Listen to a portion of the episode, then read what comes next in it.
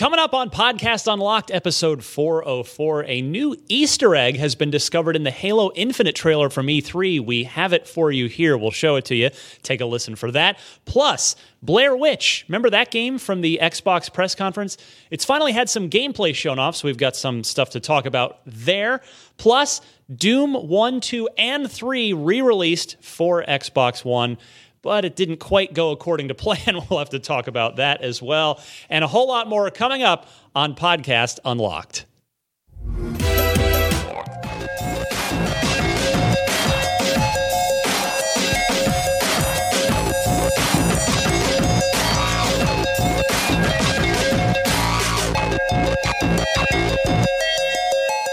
What's happening, friends? Ryan McCaffrey with you. We've got uh, a, a threesome of awesomeness which you know you can take that any way you want. Bam! Destin Legarie on my right. You look like you're sitting very high in that chair. Yeah, it's uh, So tall. There- Whoa. oh. okay. too Perfect. far down. Too far down. Well, so and Mark Medina to my Hi. to my left. Hello. So Destin told me, all right, you've got to you've got to start pulling your weight here and producing this thing. So I'm I'm telling you what to do. I'm telling you to to lower yeah. your chair. There you go. There you go. That's a good note. No, we've you know we're getting all moved into this awesome new studio, and yeah, I've just you've got it so kindly set up for us to be as as turnkey as possible. Mm-hmm. Mm-hmm. But it's just one of those things where it's not difficult, but there are just 17 steps to go Yeah. through. Mm-hmm. So you've been teaching me the steps. And I'm just trying to make sure I get everything right. Of course, I won't be here next week. I got I've got one more trip, so um, I'll forget it all, Yeah. and then have to, and then have to get taught again uh, next week. But for now, we're here. Uh, Miranda Sanchez is at an event. Uh, I guess we, I guess don't- we can say I what it don't was. know if we can. Well, because it's the uh, the the no, public nobody's thing. tweeting about it, so I don't know. Well, it ties in with a thing happening later this week that you may have already heard about. Let's put it that way to be to be stupid and vague about it. But Yep. anyway, she can't be here, and and poor Brandon Tyrell is uh, Sorry, listeners. trapped. Jesus. Yeah, what was that? I that? bumped my phone on the the mic stand. Never do that again. Jeez. I think you just you just made the ears of our entire audience bleed, just gu- gush blood Just simultaneously. leave my phone out of here. uh, Brandon Tyrell, as he handled all of our E3 scheduling, which is a it- it's a it's simultaneously way too much for one person, but can only be done by one person because if there's more than one person involved, it just inevitably gets cluttered and disastrous. So he's planning Gamescom now. The next big show, as I smack my See? my wedding ring on this metal table, it's I'm the only good we, we need to we need to pad this whole thing. I think is what we need to do. Just working out the kinks. in I the removed the wrong podcast mic. I should have taken out that one and yeah, whatever. So it's it's all a disaster. We are we're like four minutes into the show and it's already gone completely wrong. Flawlessly. Yeah, I mean, if we were professionals, we would just start over. But we're No, not. we're not doing that. No, we, it's actually we have a hard out in in about f- fifty three minutes. Yeah. So we're gonna press on. We've got a lot to talk about this week. Um, I want to add before we get rolling that our IGN first month of exclusive coverage on Control that game is now t minus thirty days away. It's actually less than thirty days away because it's what is it? It's, today's July thirtieth. Sure is. So yeah, it's out in twenty eight days. Mere days away. Mere days away. Four weeks. I guess yeah, it's four weeks from today. Not so. even. Um, but yeah, I I am looking forward to finally playing the entire game rather than just the, the chunks I've been able to sit down with at events. But yeah, we've had a ton of exclusive coverage on that all month long from the first 13 minutes of the game to some side mission gameplay. Because unlike Alan Wake or uh, or Quantum Break, they're they're actual just side missions that are totally optional. They're all built in, so you can take a look at some of that. And then uh, if I if I can remember, which is which is never a sure thing these days, my unfiltered for this month because it's still July was Sam Lake. Okay, good. What? I was like, do you remember who Do I remember? it's a fair question. It's a fair question, but yeah, Sam Lake, the longtime writer and creative force at Remedy. Uh, you know, he's all the all the great dialogue and and just the whole tone of Max Payne and and all their games really is primarily attributed to him. He's got a great team as well, but yeah, it was really fun to sit down with him. We shot it at E3 because Which seems like a million years ago. it does, doesn't it? Man, that it, re- it's that happens every year. It mm-hmm. sneaks up on us. It's like, oh man, E3 is only six weeks away, and then oh E3 is tomorrow, mm-hmm. and then and then uh, you know E3's gone for a month, and it's like oh, it feels like it was a Yep. decade ago, Yeah. and then we do it all over again. Mm-hmm. But it's fun. It's fun stuff. So uh, anyway, if I remember, I'm going to try to. I want to put the Sam Lake episode on the end of the audio file for this. I've gotten mostly positive feedback on, on doing that. I figure, you know, I've got this unlocked platform. I might as well use it to Trojan horse my other content into There people's ears. Why would anybody be like, I don't like it? Well, some people do kindly. They they do subscribe Yeah. to the unfiltered feed already, so they may Oh, have gotten okay. it, and so they're Like, you know, why they not just stop watching when the unfiltered? Well, so, I've heard some people listen in their cars, and it's more annoying to you know try and change to another podcast when you're on the when you're on the move. But you know, hey, we're doing it, so it's happening. It's happening. Asterisk, if I remember. anyway, uh, what show are we on? I don't know. Let's do uh, 404 podcast not found. exactly right. This it's actually the show is. a perfect title. for Yeah, this. it is. It is living up to it is living up to a 404 error code at this point. Let's do some news for you right after this.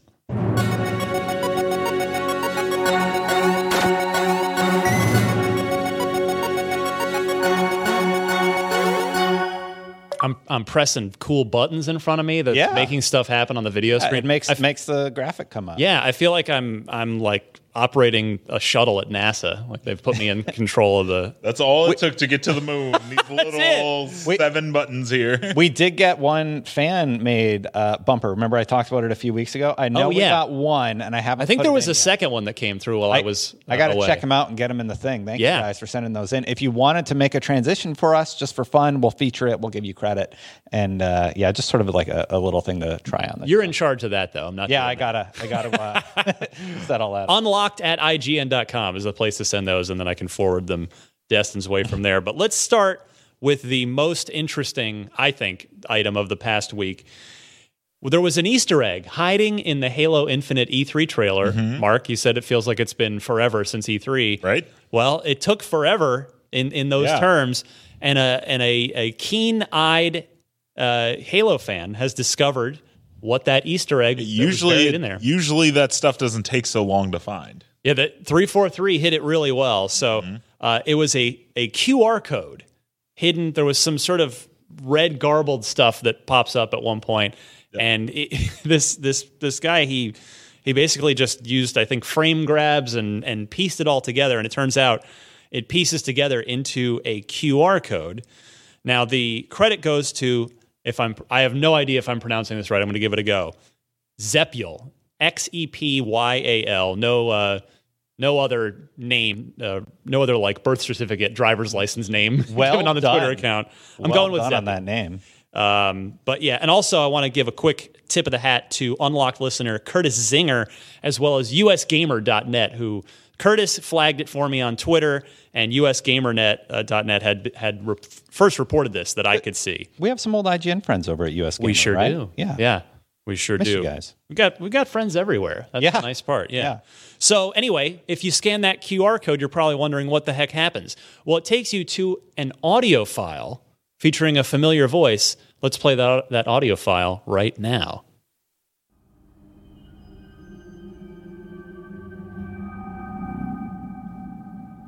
Had his headphones on here.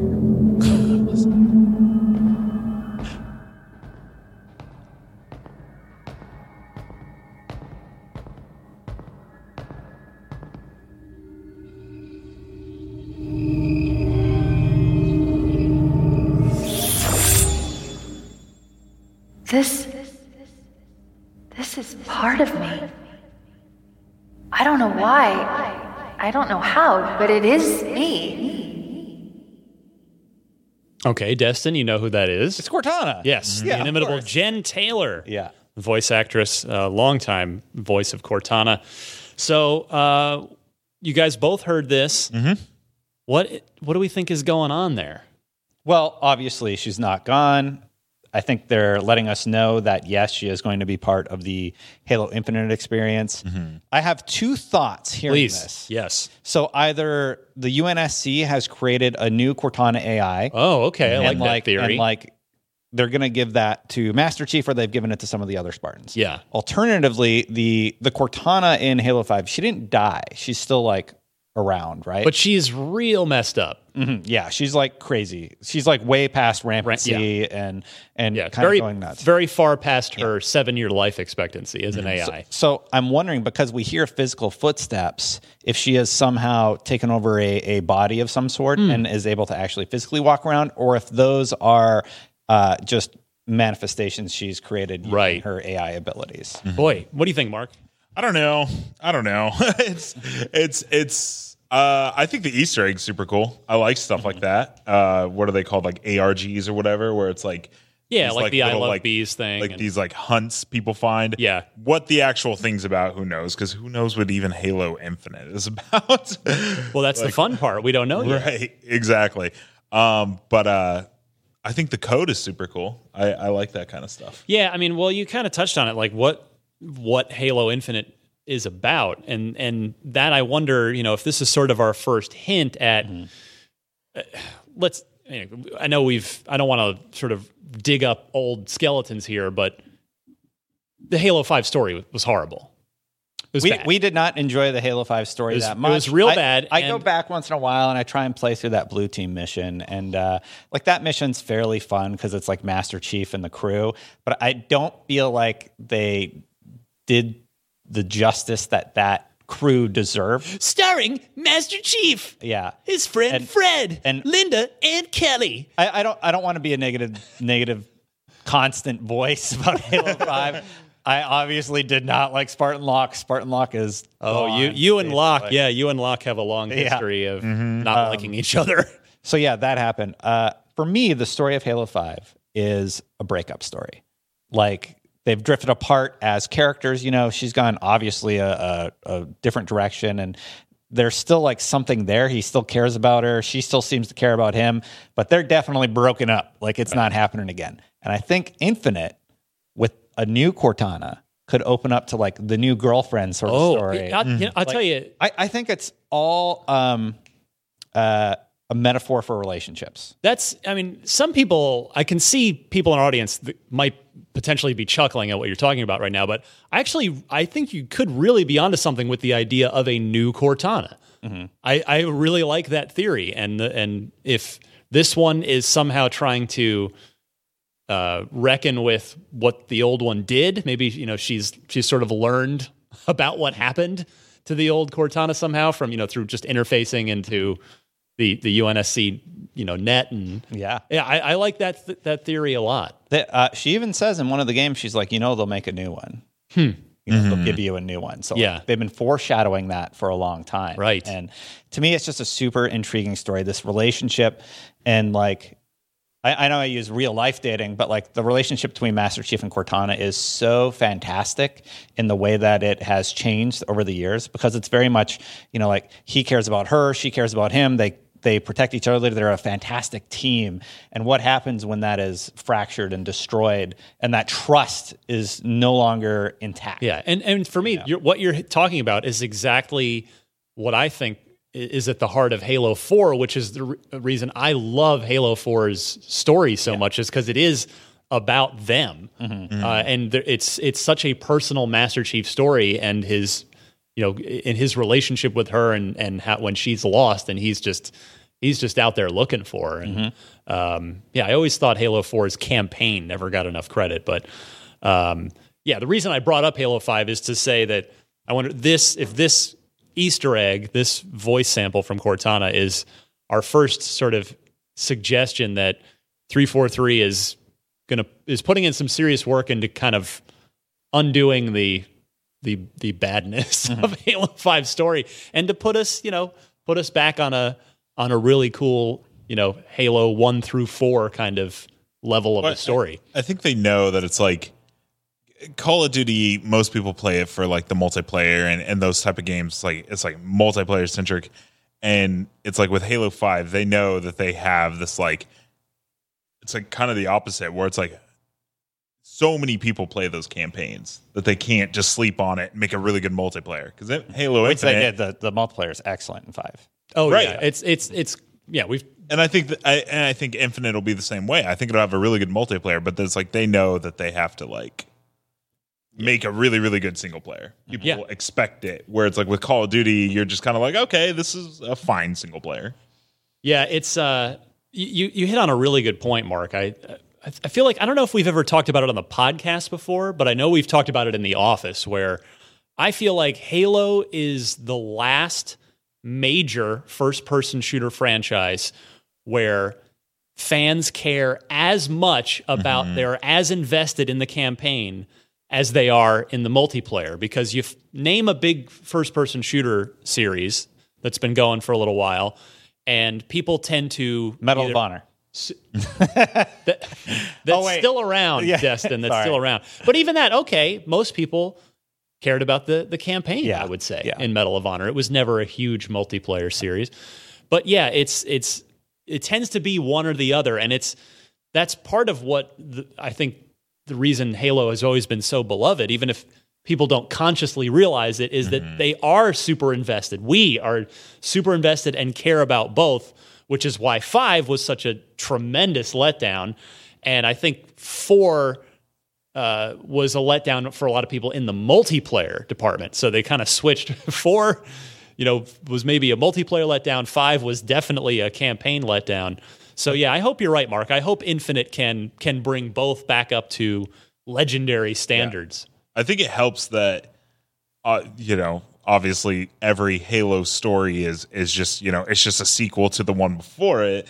Where something like Call of Duty or Battlefield One, it's like every campaign is just kind of its own thing. Right. Like Call of Duty has like sequels, but you know, Black Ops Three is a continuation of Black Ops Two, but They're that was just three it's like years a ago. serialized television. show, Yeah, yeah. right? It's like just every year the campaigns, and a lot of those campaigns are like World War II is just a standalone start to finish story. Yeah. Where with Halo, it's been going since the original Xbox.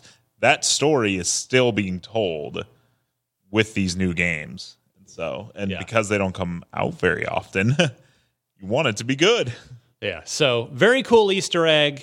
Hat tip to Stoked for Infinite. I want to Yeah. go watch our movie for Halo Five again because, uh, yeah, like the gameplay portions of, of Halo Five are totally fine. oh sure, it plays great. It's the it's just the the story, and I I kind of want to remember where that left off because I know like you know uh who who was the other Spartan voiced by the the famous voice actor. Well, no, they North. recast him. Remember? But Like, Nolan Nolan North played the character. bit- God, what was his name? Is Nolan- Nathan, Nolan Nathan North- Fillion is in the game. Oh, Nathan Fillion. Yeah, Nathan Fillion played. What's Well, that character? I forget He's his a name. Spartan. He played Oh, in ODST, yeah, Buck. Buck. Well, he's- and Yeah, he's but one, also- and he's he's on also in Blue Halo. Team. Yeah, they- or not 5, Blue yeah. Team. He's He's, on, Red- Osiris. Osiris, Yep. yeah. And uh, I, I was really curious with how he left off the in Halo Five because he seems really uh, uninterested in what Locke was chasing after, and Locke sort of kind of seems to be coming a little bit more over to Master Chief's side. It seems like they fall into a more of a gray area where that story left off, and I would like to just get a refresher and watch the movie again over on IGN that we made back in the day. Just stitching together all the cutscenes. Yeah, yeah, that's what we do. And I've been watching more of those to like get a refresher of like what happened in the game, and I'll I'll skip parts that are filler. You know. Yeah, I mean you're, you're forgiven for that for doing so because it it's been four years now Yeah. since five, and by the time I played Infinite through that ships- campaign like four times. So yeah, yeah, Yeah, and Infinite, what will probably come out next year. I mean it is yeah it's it's So you know, then it's- day one with the Right, Scarlet, right. so it'll And be, so it'll be five, five years, years. five years between uh, five and uh, Infinite. So. All right, we'll be keeping our close eye, of course, on all things Halo. Now, speaking of Cortana, the Xbox dashboard is getting another refresh, but this time Cortana will not be coming along for the ride. She speaking of breakups, the Xbox dashboard is also breaking up with Cortana. yeah. I mean, it makes a ton of sense, right? Like Kinect gone. There's no sort of simple built-in way to mm-hmm. to do the voice stuff. So Microsoft explained that the company intends to shift shift voiced assistant elements, if I can speak, my goodness, away from on console and into the cloud. That means that while you can still use voice commands to control your console, you'll talk to Cortana via a smart device, such as an Alexa product with the Cortana skill, or a mobile device with an app rather than your Xbox headset. Or obviously, there's no, you're not going to be hooking up a Kinect at this point. Uh, in addition to the changes in Cortana functionality, the twist elements from the top of the screen have been removed and replaced with a row of shortcuts to games. There's also more room for recently played game tiles to appear. Uh, Microsoft explains that the redesigned home screen is all in aid of creating a quote seamless experience for you to navigate your console. The new design will be available uh, this week to insider members who are part of the Alpha and Alpha Skip Ahead rings. Some of our listeners have gotten this Yeah. already, and they, they've tweeted at me saying, "I am stoked for this dashboard." Excellent. I love hearing that feedback already, and it will it will roll out to all users in the fall. Now, I'm old enough, Destin, to remember back when the three, the 360 uh, dashboard updates when they would they would those updates just came twice a year. There was the fall update and the spring update, and they bundled a ton of new features and oftentimes a new look into each one. Now we're so lucky we get more, you know, smaller iterative updates very frequently, and then every now and again something like this where it's a full, you know, interface redesign. Uh, I, I, I kind of like where the dashboard's at. It's still laggy for me, even with the X. Uh, My biggest piece of feedback for the Xbox team, if they are listening, when I go to buy a game, you it brings up a full black screen and then the ESRB logo plays because they they throw a trailer at you. Yeah. Mm-hmm. And it's so annoying because it like lags out and I, I'm like, I just want to buy this. Like, I'm already sold. You don't need to show the trailer. And then like you got to kind of scroll down. I feel like that that interface is a little clunky. It would be great if the trailer played in the corner and I could still access the the buttons and such. And if I want to watch that trailer in full screen, I'm given that choice. Anytime Windows does this a lot too, it's just a general Windows thing. It'll Yeah. take control away from you. Like Mark, when mm-hmm. you open Premiere and you're in Chrome or something, and you're like type type type, Premiere opens. Oh, right, Your right. keyboard's now in Yep. Premiere. It's Yep. like don't do that. Yeah. Don't take control away from the user. Yeah. you know. Yeah. That's good feedback. Mm-hmm. I mean, it's that's definitely We've had we've had stuff like that on our own website where it's like videos would autoplay and Yeah, it's like where's that sound coming from and Yeah. why am I lagging? what's happening. yeah. So we have internal conversations about that, and then we're like, how can we implement this mm-hmm. better? Mm-hmm. We start the muted. That's But it's it. you know it's fair too to again we're we're in summer of 2019, so mm-hmm. we're coming up on six years Yep. since the Xbox One launched. It, it, a tip of the hat must be given to the Xbox team that that is responsible for the dashboard because again if you've been listening to us for a while and or you've been an xbox fan for a while uh, you may remember what the dashboard was like when the console launched mm-hmm. in november of 2013 it was not great. It really and we talked about it on the podcast it felt like a step backwards. It was slower. Every literally everything was an app, mm-hmm. even achievements. Mm-hmm. So when an achievement popped and you wanted to look at it, it would la- it would basically s- take you out of your game and launch into the app, uh, the achievements app. I'm trying to- Supremely annoying. It was horrible. Uh, it was also slow because it was pinging a server every t- for everything it, It- did. it looked there was like, a DNS workaround where if you changed your DNS to a Google DNS, it would it would speed it up a little bit, but it was just not a great experience, especially coming off of 360. it looked like the th- it looked like they tried to mimic the 361, not the blades, but the most recent 361. If you go back and look, like it kind of looks like that, but with just too much going on. yeah. Fran Mirabella did the review for the launch Xbox. Oh, I remember that. And I did a dashboard tour of of it. I did all these these Xbox videos for launch. I was super stoked for the launch. Oh yeah, I remember you filled up the hard drive to see how many games Yep. could fit on it. Yeah, I we- remember you doing that. We did all these. Oh my god, we can do that now, but it would too. be like Red Dead and Yeah. beautiful. really fun. Did it? Oh my god, it launched in 2013. That's what I said. November 2013. I was looking for. No, the- I know you were the looking that up. Yeah. November 22nd. You're looking Uh, at, yeah. looking at Uh, some well, I can tell you when our review came out. November 27th. Yeah, we got it up quickly. Fran Mirabella the third. Yeah. Yeah. Um, the dash. but yeah, yeah, so it was a Mm-hmm. bunch of squares at launch, like Windows tablets, basically. Hey, show me real quick. Just I know our listeners can't see it, but Ah, Just refresh it's my hard to- memory. it's hard to get there. it's great radio. Oh yeah. Oh, that's my console. Yeah, yeah. my So probably used your console because we got like one. Right? yeah, because it was it was in my possession. Mm-hmm.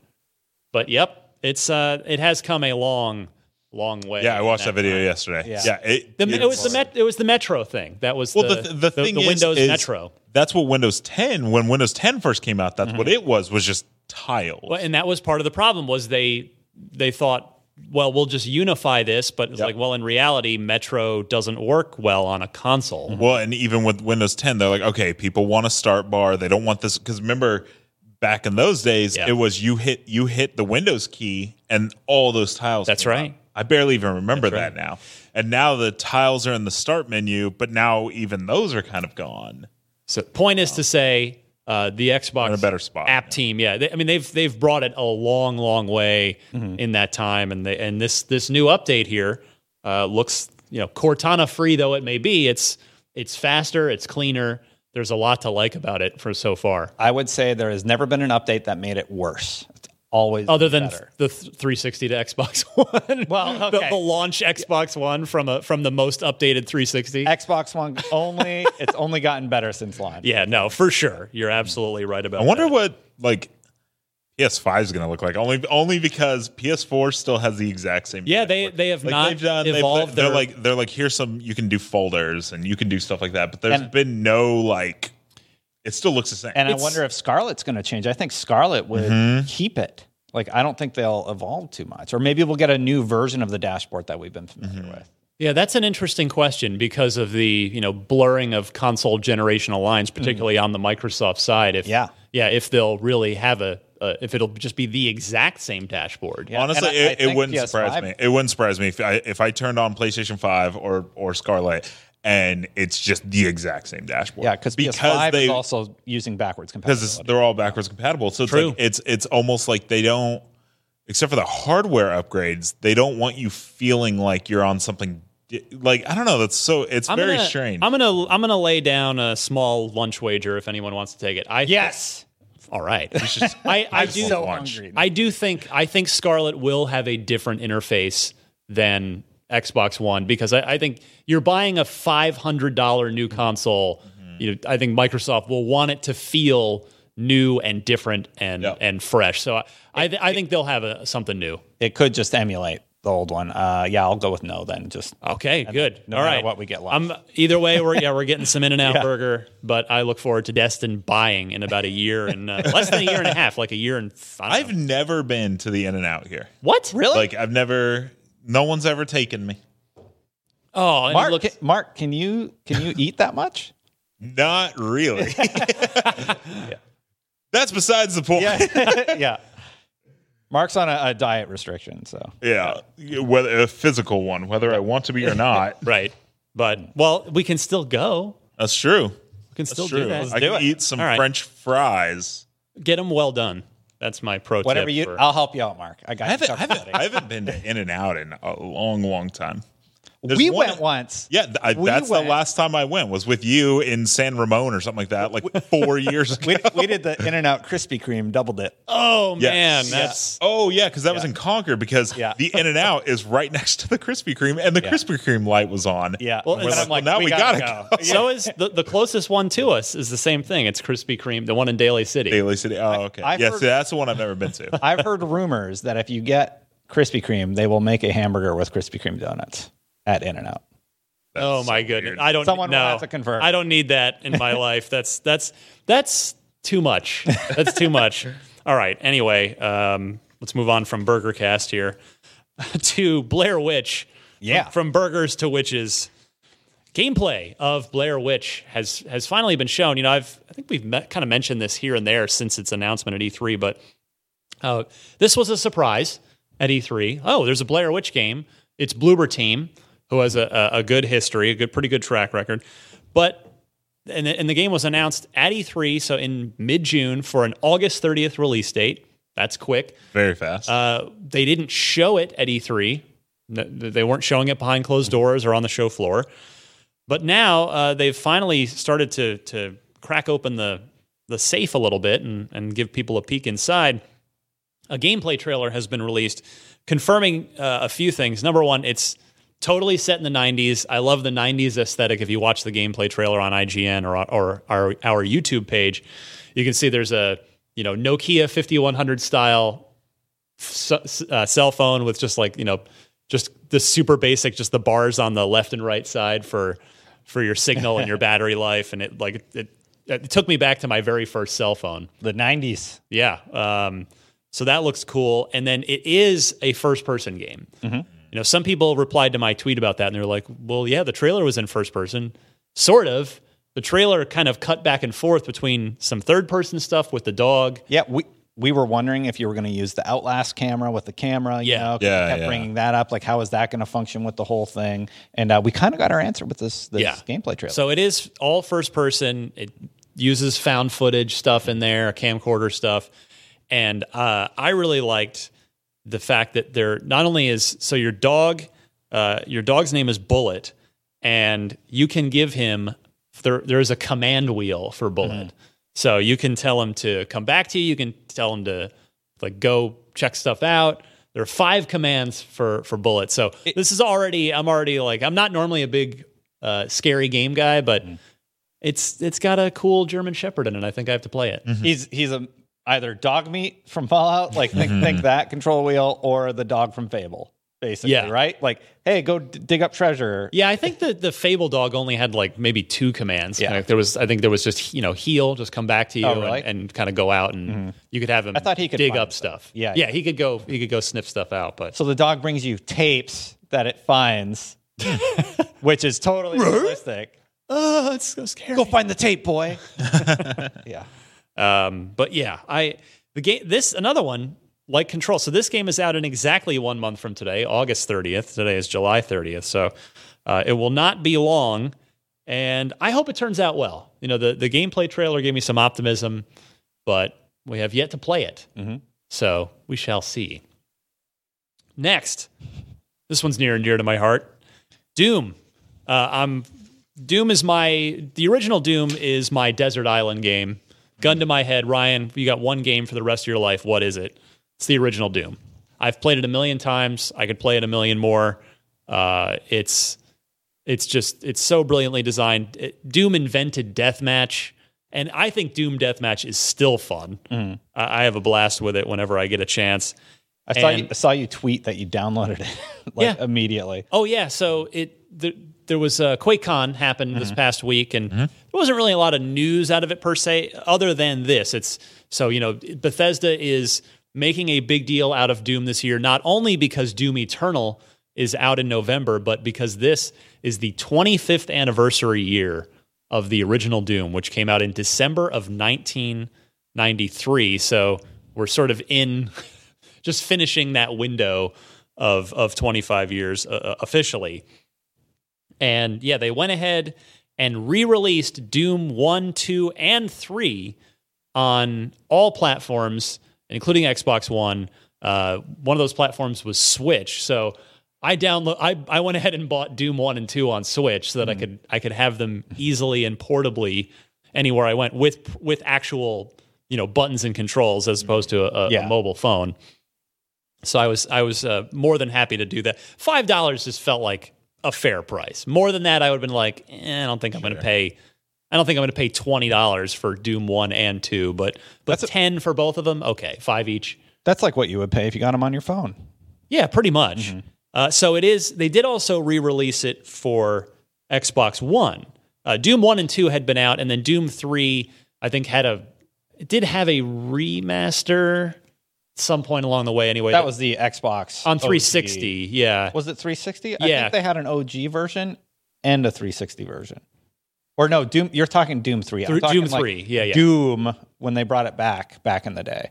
And they had like the steel case and like it was all graphically intensive. It was like a good game to test out your graphics card. Oh, you wait. You mean the most recent Doom, or No. Which one are we talking about? Because there was Doom. Doom three was from two thousand three or four. Yeah. Hmm. and, And then, then a and then long Doom hiatus. Doom And then twenty sixteen. Doom- Yeah, so I'm talking about Doom 3 then. I think they had a, a standard Xbox version. You're right about and- that. And a 360. Yeah, it, it actually it was a really excellent port to the original Xbox. Like it it retained a lot of you know because that Doom three at the time was a very technically intensive. Like it was a it was a powerful game It was uh, like tech wise. that game and Crysis were what you threw in your PC to test Yeah. it out. Like, can it handle the shadows? Can it handle all these lighting effects? Right. Yeah. But anyway, so all Doom one, two, and three are are out on Xbox One now. So that must be great. You just, uh, you know, you boot it up on your Switch. And you just play. Yeah. Um, sort Or of. do you? Setting you up. There is, yeah. Thank setup. you. so the the nostalgia party had had the punch bowl spiked. just a just an unforced error here by Bethesda. Who wrote that for you? You, you think the show has writers? God, if I could if if I could get Brian and Max to write Unlocked for me, it would be it'd be so it'd be so good. But no, that's Soldier Party had its punch bowl spiked. that's Did you go You're stuck with me.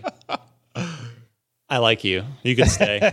uh, and no, it's so you got a 25 year old game in the form of the original Doom, and to to play Doom, a 25 year old game again. Just to, I want to reiterate how old this game is and how many plat. It's been on like almost literally every. It's it's every well that's ever. that's the if you're not talking about Skyrim, you're talking about Doom. Yeah, the fact that Doom is on everything. everything.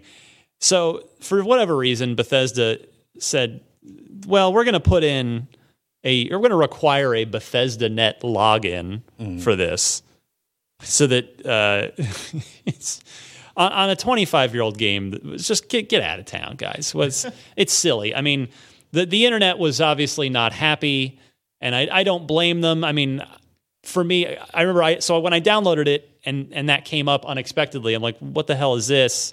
I don't really want to give you my email address. And I just looked for I was trying to like B button my way look through it. skip Just yeah, skip, just get out of this. And then it just wasn't there. Mm-hmm. And I, I'm like, okay, fine, just have my email, whatever. you you're just going to mark it to me. I don't. It's, you already do that. Mm-hmm. So I, don't know, I I was annoyed, but otherwise, whatever. I put it in, but but yeah, I mean, I got to throw the red key card at them on this one. yes, this is good. This is a good episode. yeah, It's- no, it's- no, for real. How does this get past like QA? It's it Well, tough. It's like they, no, but it's not even a QA thing. Yeah. It's a it's a design thing. It's a it's a whoever's running this project thinking like that people aren't going to be annoyed by that. it's Doom, you guys. Like, Right. Come on, OG StarCraft. Like, just they just let you play it basically. Yeah. So Well, actually, um, I don't want to. Don't quote me on that. I don't. know. Bethesda did did uh, tweak it. They said Beth- the Bethesda Net login requirement was included for the Slayers Club to reward members for playing the classic Doom games. The login should be optional, and we are working on changing the requirement to be optional now. We will update everyone when a fix is ready. Darn right, it should be red key card. Right. it's one it's one of those things where it's like on PC you already got to deal with that, you know, having a million different launchers for Yeah. every little thing. But I remember I think it was Assassin's Creed 4 was one of the one of the first times that I can remember putting a game in a console and it being like sign into your Uplay account. And I'm Ugh. like no, thank you. Yeah. Because that that was a game that it's very strange. Um, that every time you finished a mission, it wanted you to rate that mission. Did you enjoy Oh, this yeah. mission? That's right. Send your Yeah. feedback, and I'm like, Like, all I no. did was kill a guy. Like, get away from me with this. and so it's really tough to like log into something. It, it, it but most of that stuff is optional. You log into Odyssey, Assassin's Creed Odyssey, and it's like you play. You're like, nope. Uh, so then, yeah, to have Switch be like, yeah, well, you need to log into your. I'm like, uh, no, that's Yeah, weird. and, or any console. You know, this, this they re-released it for everything, but Roadblocks like that hurt me plenty. yes, that's also from This is- the Doom game. yeah, they get it. Mark gets it. that's the that's the Oh, man. medium difficulty mode. That's right. That's the if you're playing on a lower difficulty than that, no, get out. Yep. Have you seen the the, the Wolfenstein uh, when you're picking your difficulty? If you the the more you go, like he gets all like BJ Blazkowicz gets all like Yeah. tough, but if you go to the more like easier mode, he gets like a pacifier. yeah. Oh, that's good. I like that. Um, so you know, I I have no intention of rebuying on Xbox One because I'd rather have them portably on the Switch. I have it on the 360 already, so I think it's it's works on the. I think I have it. You do, but when so when Bethesda dropped this this re-release, some people checked that uh, that Yeah. owned it on 360. They because it's backwards compatible. One Doom one and 2 Three didn't really, but Doom one Yeah, and two uh, were backward compatible. They released as Xbox Live Arcade games, which made me very happy back in the 360 Yeah. days. Uh, but people found that that, uh, that that it was accidentally delisted. So the it really made Bethesda look extra bad because then it was like, oh, You have taking to- away the old one, so right. So you have to buy it again. Yeah. on uh, on Xbox great. One. But You know what else was delisted? The Ultimate Alliance games. Were they? Oh. Those were available on Steam and Xbox. Well, and they're that- gone now. that because might that's be- Ultimate that's part of the 3. Activision yeah, thing. Yeah. that's I think a Where you- issue. You, you can't get any like the Wolverine game. People like uh, the Or old Raven the made that. old yeah, Origins, uh, the old Spider-Man games. Uh, like, Shattered Dimensions. That's an Activision I think all published those and IP and Knox, like I and like the movie tie-ins, the Amazing Spider-Man. That right. people actually kind of like those games. Those Yeah. games were actually decent. Like you just cannot find them.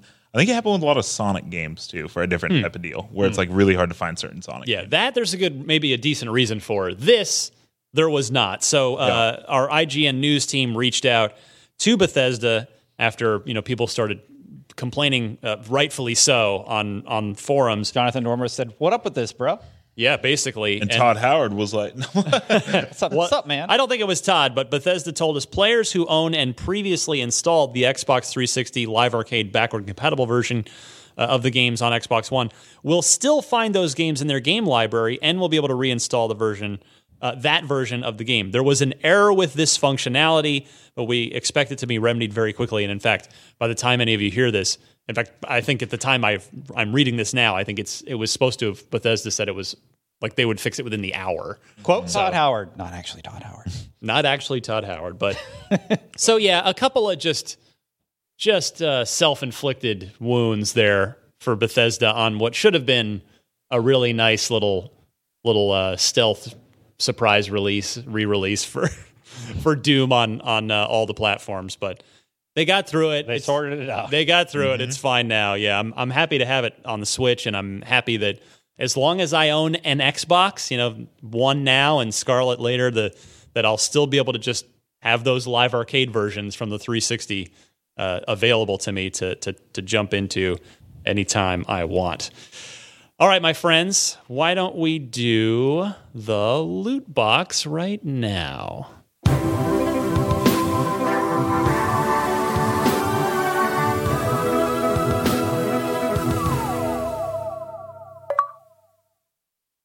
All right, my friends, shall we do the loot box? This is a good one. Hit me.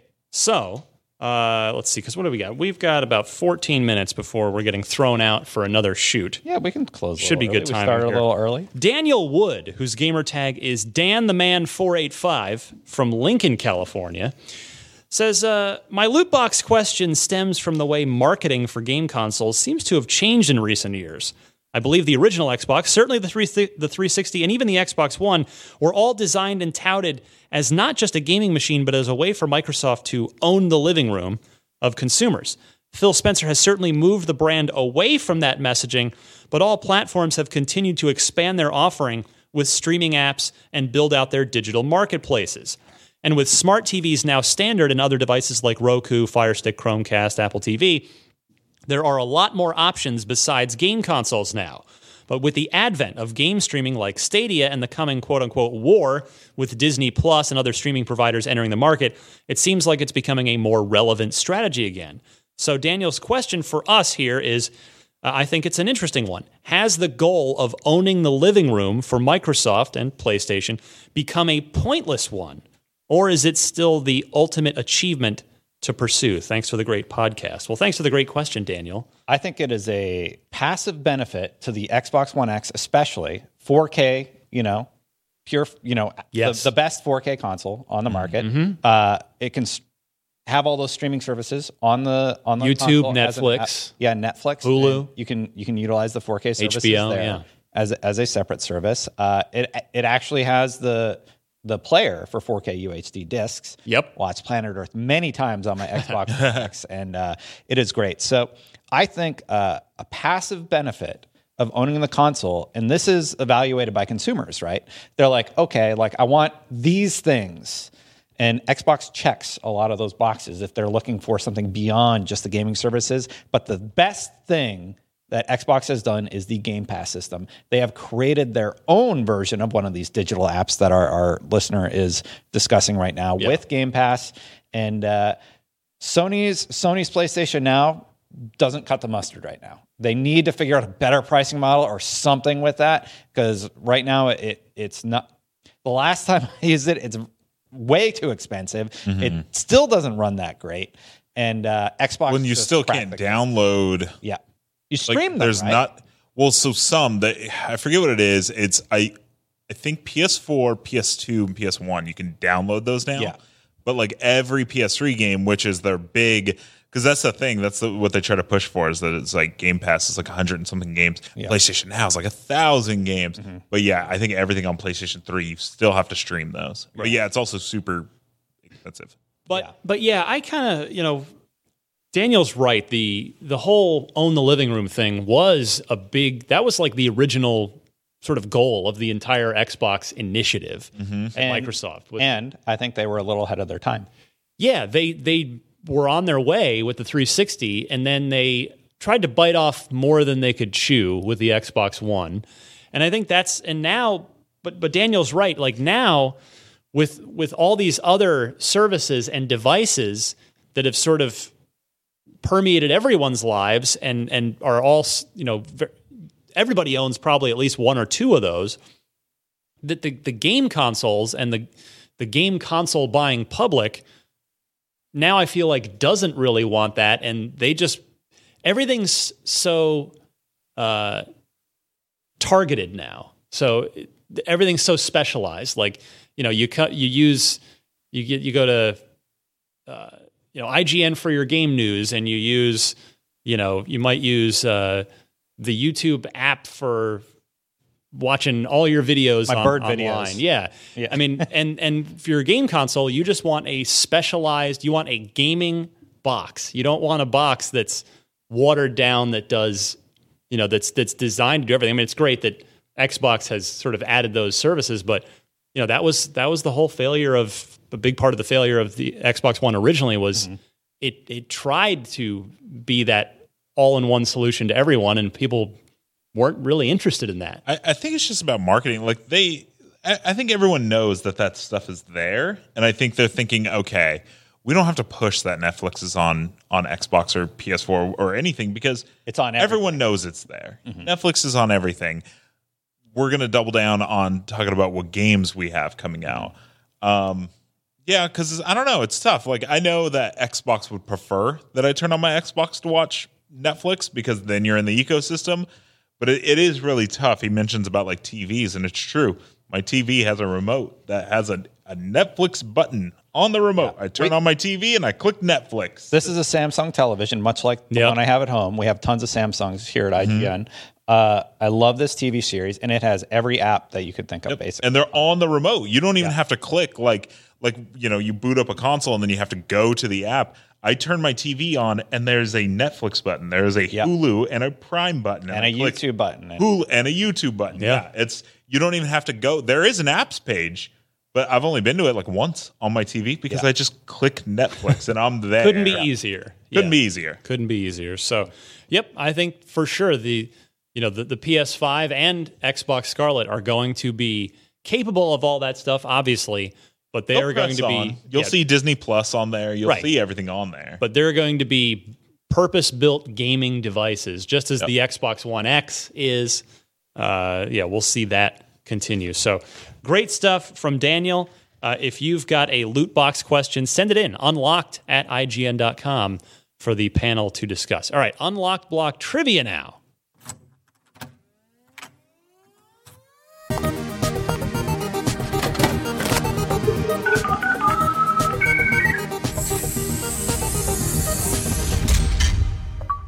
I really like that jingle.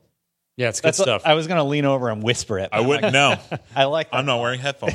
That's uh, that's fan made. I don't have the person's name in front of me, but yeah, that was uh, Mark freaks out when the songs are playing because he doesn't have headphones on. He's like, "Is everything? Are you guys okay?" I just don't know what to do. I don't, I don't know. I don't know what to do with myself. All right. Ian Francis writes in and asks, uh, glad we were talking about Halo today because Ian asks about, about it. In the lead up to Halo 5, Microsoft and 343 published an in universe podcast called Hunt the Truth, which was Excellent. tremendous, by the way. Excellent. Listen It's better than the game as far as the story goes. the narrative was excellent. Yeah. Uh, following journalist Benjamin Giraud on his search for the truth behind the origins of the Master Chief and the Spartan 2 program.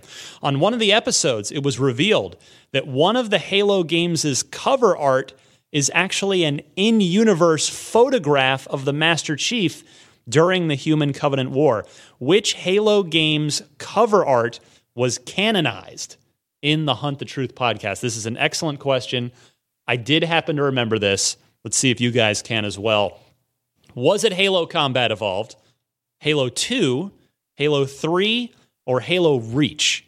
Which of those games, the, the, the if you can picture the box art, it was is now sort of officially deemed in Halo canon as a photograph that was actually taken in during Master Chief's adventures.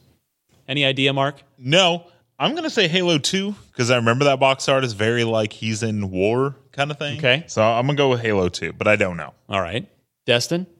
He's not on the cover of Halo Reach, so that one's out. Uh, Halo Combat Evolved looks super. It's just him just standing there. Yeah, It's him yeah. with the ring behind him. I'm like, that's not a photograph. Uh, I don't remember the cover for Halo 3. Well, Halo Three is It's like he's standing just there, him just like standing there Cortana looking with the off in the distance. Yeah.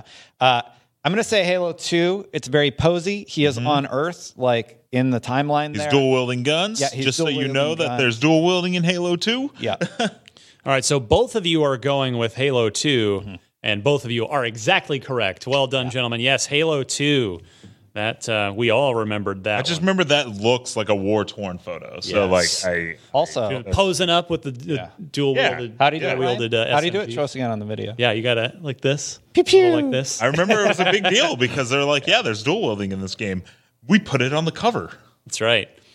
So, uh, Ian, you couldn't stump us, but a great question nevertheless. Thanks for the And point. If, yeah, if anybody out there has an Xbox trivia question they do want to try and stump the panel with, please send it in. Again, unlocked at ign.com is the email address. Please include four multiple choice answers and note the correct one in your email.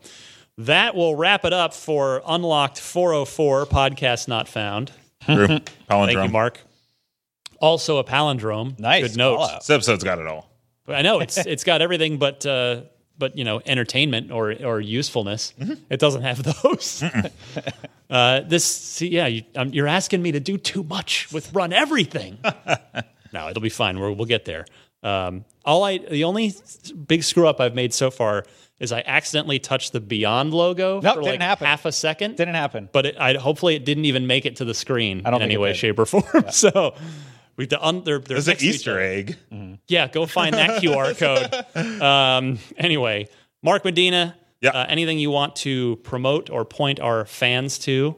No, That you're I working don't. on? I'm not going to plug anything, but I do want to take just a second. I asked on Twitter yesterday for people to send me a story, a short story of how gaming has impacted you. Oh, cool. In a in a, uh, in a positive way. Great. I got a bunch, so I'm going to read three quick ones. Okay. Uh, this is uh, Tommy Ayers. That's at Nightwing five nine three. He says video games, especially Destiny, has helped me greatly. A few years back, I had a lot of anxiety issues, but the friends I met playing Destiny and the super helpful community helped me get out of a really dark place and made friends that I still keep in touch with to this day. That's great. That's awesome. I, I like is that story because. I have friends. Uh, there, there was a guy who came to my wedding that I met on World of Warcraft. nice. That's Like, great. he's super cool. Uh, this is at Jesse two one uh, Jesse T one two seven. I, I, de- I develop a love for graphic design and Photoshop thanks to NASCAR 1999 Okay. and NASCAR 20, That- 2003. That would have probably been when Papyrus was developing it, and it was a super hardcore, like really detailed and awesome simulation game. yeah, he said he played it on PC where Yeah. I'd spent entire days and weeks designing race car paint schemes. Yeah. Now I'm a self-taught digital artist. Thanks That's to great. this, where it's even led to a new passion for photography. Oh, I love that. I mean, that's yeah, that that's that's before Forza was doing their liveries, where Mm-hmm. you know people do crazy paint jobs and stuff like that at Forza now. But that's Well, I'm assuming that's you can really zoom cool. in and make Oh, yeah. crazy designs. Yeah, it, all- uh, it would really help to have a uh, a, a a mouse and a keyboard on Right, nice, nice, right. precise tools on a PC. I like that it was like 1999 and 2003. I don't know if he meant from that era to that era, or if it was Yeah, just like those window. two games. Oh, that's And then, great. Uh, last one here is at Platinum Penguin. Yeah, I know that, that, that. I think that person follows me. He said, I don't name. have a fancy way of saying it, but online gaming has allowed me to keep in touch with my best bro, where we probably wouldn't have an opportunity to talk because, in my experience, I don't really like talking on the phone and stuff. who does? Games have allowed us to keep connected even though we live in different cities. And that one hit home because we have a friend we met through IGN. He used to come uh, on our live streams all the time. Uh, his name is Potato King. He lives in Eastern Canada. And we talk to each other all the time now because we play I know Potato Fallout. Yeah, ever. we play Fallout. We play Call of Duty together. And it's like otherwise, because now he's like in college and he doesn't get a chance to, and we don't live stream as much, but it's Yeah. like I still keep in contact with him at least a few times a week. That's because we great. play a lot of games together. Is That is fantastic. Isn't it funny how we react to being called today? Right. It's like you didn't text me first. Are you a monster? You monster. What are you doing? The only calls I ever get are spam calls. oh, I just got one while I was. They, Yeah, I saw it coming. Scam alert. Yeah. While I'm trying to read these, someone from Chowchilla, California, thought they needed to call me. I don't think you know anyone from there. I don't. Super Yeah. don't. No disrespect to anybody that lives there, but uh, anyway, So thanks for sending those in. yeah, guys. those are great. That's great. We'll Well, I don't tradition. mean to bring up the competition as I do my personal callouts, but if you like birds, check out Instagram.com slash DestinRL. I've been working on my bird photography. It's what I do to chill after work. Uh, I'm, I'm near Golden Gate Park, and I love going to the park and taking photos of birds. That- I have found it I incredibly love it. relaxing and, Yeah. and really, really fun. And your stuff's getting really good too. Yeah, it's almost like I'm starting to know what I'm doing with photography. it's great. Uh, I love I love that. That's fantastic. So, so neither me or nor Destin created any content this week. We're just talking about other stuff. it's great. If you want to know where all the GTA cards are, I assigned Carter to capture them all and did brief narration. Uh, you can find me on Twitter at DMC underscore Ryan. Um, yeah, unfiltered. Hopefully, I'll remember to put it at the end of this episode. But if I don't, please go check it out. Um, yeah, if you like, I mean, most Alan Wake, most Xbox fans not named Alana Pierce like Alan Wake. Still love you, Alana. You're the best. Um, yeah, we had a, had a really good conversation with Sam about his career, and yes, Alan Wake Two did come up, and it come, and I think you'll like what what Sam has to say about it. So, do check that out. Otherwise, yeah, That's it. Can't think of anything else going on. So. Uh, I will not be here next week, but then I will be back forever. I don't plan on going anywhere anytime soon after that. But I leave you in good hands with uh, with these guys, and hopefully uh, Miranda and Brandon will be back next week as well. Let us know on Twitter who you want to host. So yeah, I don't know if we want to open that up. Oh, yeah, we do. Popularity. Peppers will win. The dog will win. I, I would watch that. I actually would watch See? that. You're right. I would watch You got me. You totally got me. For Mark Medina and Destin Legarie, I'm Ryan McCaffrey. This was Unlocked, episode 404, and we'll see you next week.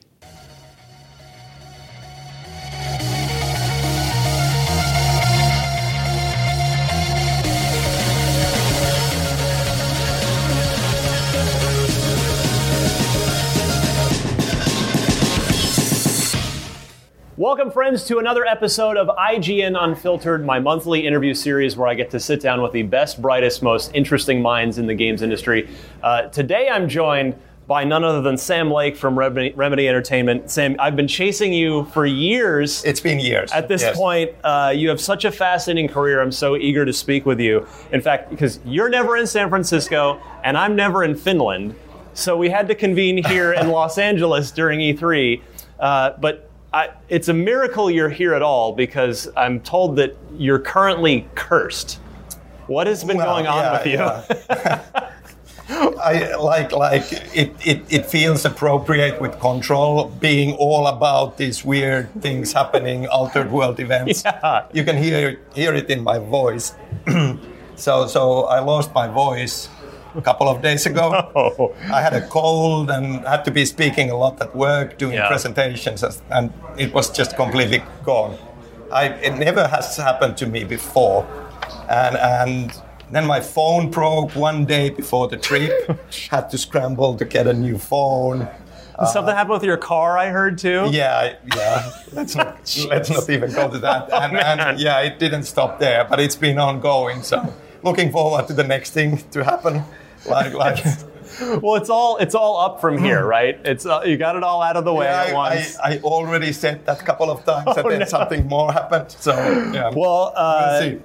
hopefully, Happy to be here. Thank you for being here, because again, your career, I, I've I've genuinely been a fan of your work for and the team's work since since Max Payne. I mean, it's that game, uh, which is which is near the beginning, not quite the beginning. We'll talk about the Sure, beginning. yeah. But uh, it's just I, I don't think you guys have ever made anything less than an excellent game. Not it's not that you haven't even made a bad game. It's I think they've all been varying degrees of excellent, and you just your team has a, a special something that I want to try and get at a little bit here. And and I always like to start with with my guests at the beginning. So I'm, I'm always curious, what did you want to be when you grew up, when you were a kid? As a kid, uh, like depends on how far back you go. like like. But did you? I mean, did you want to be a writer Yes, early on? Yeah, I, I, I, I liked making up stories. I, I liked pretend, like well, Yeah. all kids do, but but maybe maybe more and maybe maybe a bit more purposefully putting an effort to it, like uh, uh, we, with the games that we were playing. Uh, there was a time, I would say around 12, after I found Lord of the Rings and, and fell in love with that and, and went on to chase like reading the Nordic like like Edda poems like that were part of the source for Tolkien. Cool. And and I, I, I definitely wanted to be a, a professor of mythology. That was my life. That's what That's I'm gonna be. that didn't last that long, but but yeah. Well, you're the professor of a certain mythology now in, in, Sure, in the gaming yeah. universe, so it kind of came true eventually. Um, so, did you did you play video games as a kid? Well, computer games, I guess. Right. Like like uh, Commodore 64 was my first gaming platform Yeah. that I had, and yeah, I played a lot.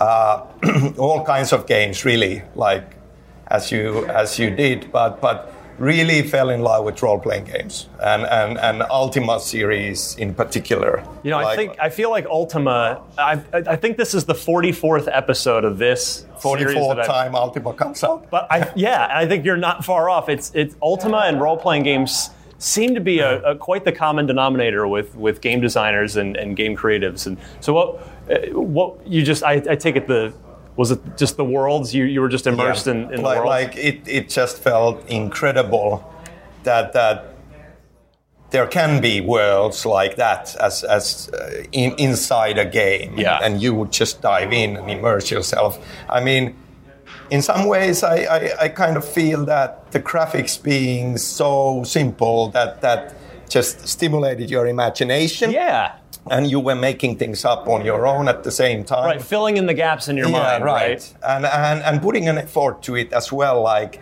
you know you had to have a notebook and you were drawing maps and, Yeah. and you were kind of engaged in a in a very real manner and and also there if you look I, I started with ultima 2 Okay. that was my first but already the leap to three how much more content and how much deeper the world felt and more real like it was a huge leap then and then going on to like four and five and six and Yeah.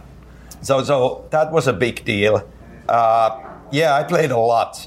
And and uh, you know text based adventure games and, and and and all of that. That was like in finland you know as a kid, kid growing up obviously english is not my native language. And and but you started learning a lot because there was also a really strong motivation to learn. Sure. All of this content, this wonderful content, is in English.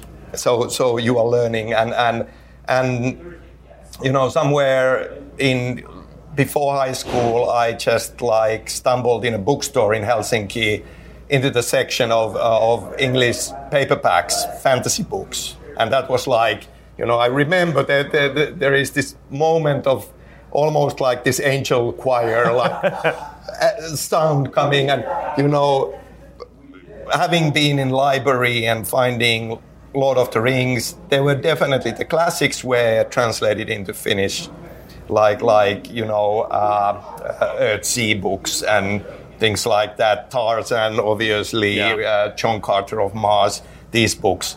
Uh, but then suddenly there were kind of rows and rows of paperbacks with, with interesting fantasy covers, and I just picked a thick one and, and started going through that with, with a dictionary. Wow, that's, Like- like- that's awesome. and and 20 pages in i'm like yeah I, i'm never gonna get to the end so i put the dictionary away i'll just fill the gaps with my imagination if i don't understand a word Yeah. i'll just figure out like and, and What, what a still clever way to go about it, actually. I, I think that if I would, would ever go back to those books, I would now discover that this is not the story I read. like, but, but Maybe that's know, not the point, in a sense, though, right? You, yeah, but i- i- you know, English language and especially US, but but UK culture also, in a very strong way, like true television. In Finland, we don't dub the shows; there are Okay. subtitles, so Yeah. you are learning through that. Uh, there were very limited section of say comic books like like Marvel superhero comic books translated but then discovering that you can actually already back then you could order them straight from the stage and, and suddenly the selection just widened Yes. into a huge thing and reading those and learning the language through that That's awesome. So, have you? Uh, this is another question I've asked a lot of guests. Going back to Ultima for a second, have you had a chance now in your long career to meet Richard Garriott? I have met him a couple of times, not really like short conversation. You know, I, I think that the last time was a couple of years ago in Barcelona at Game Lab.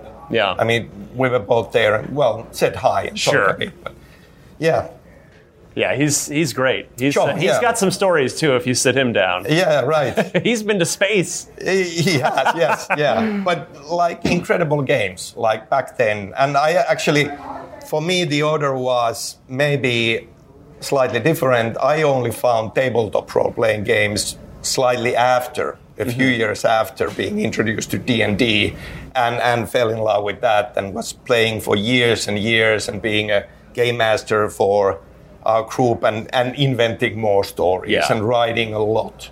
And, and that's actually what ultimately led me to Remedy and Right? Yeah. You, on uh, uh, video do I, is the story? Do I have the story correct? Where a, a friend of yours uh, enlisted your help to write on Death Rally? Yeah, uh, and Remedy's a- first game. A childhood friend, Petri Jarvilehto, who was part of our role-playing tabletop role-playing Okay. game group, and and and he was also into the demo scene, which was really active and big in Finland. Like he was doing graphics and stuff like that Cool. on on Amiga. Yeah. Uh, back then, and and he was one of the founding members of Remedy, uh, with a few other guys basically everybody coming from the demo scene, Mm-hmm. just like doing the demos and then deciding, hey, we could do games. yeah.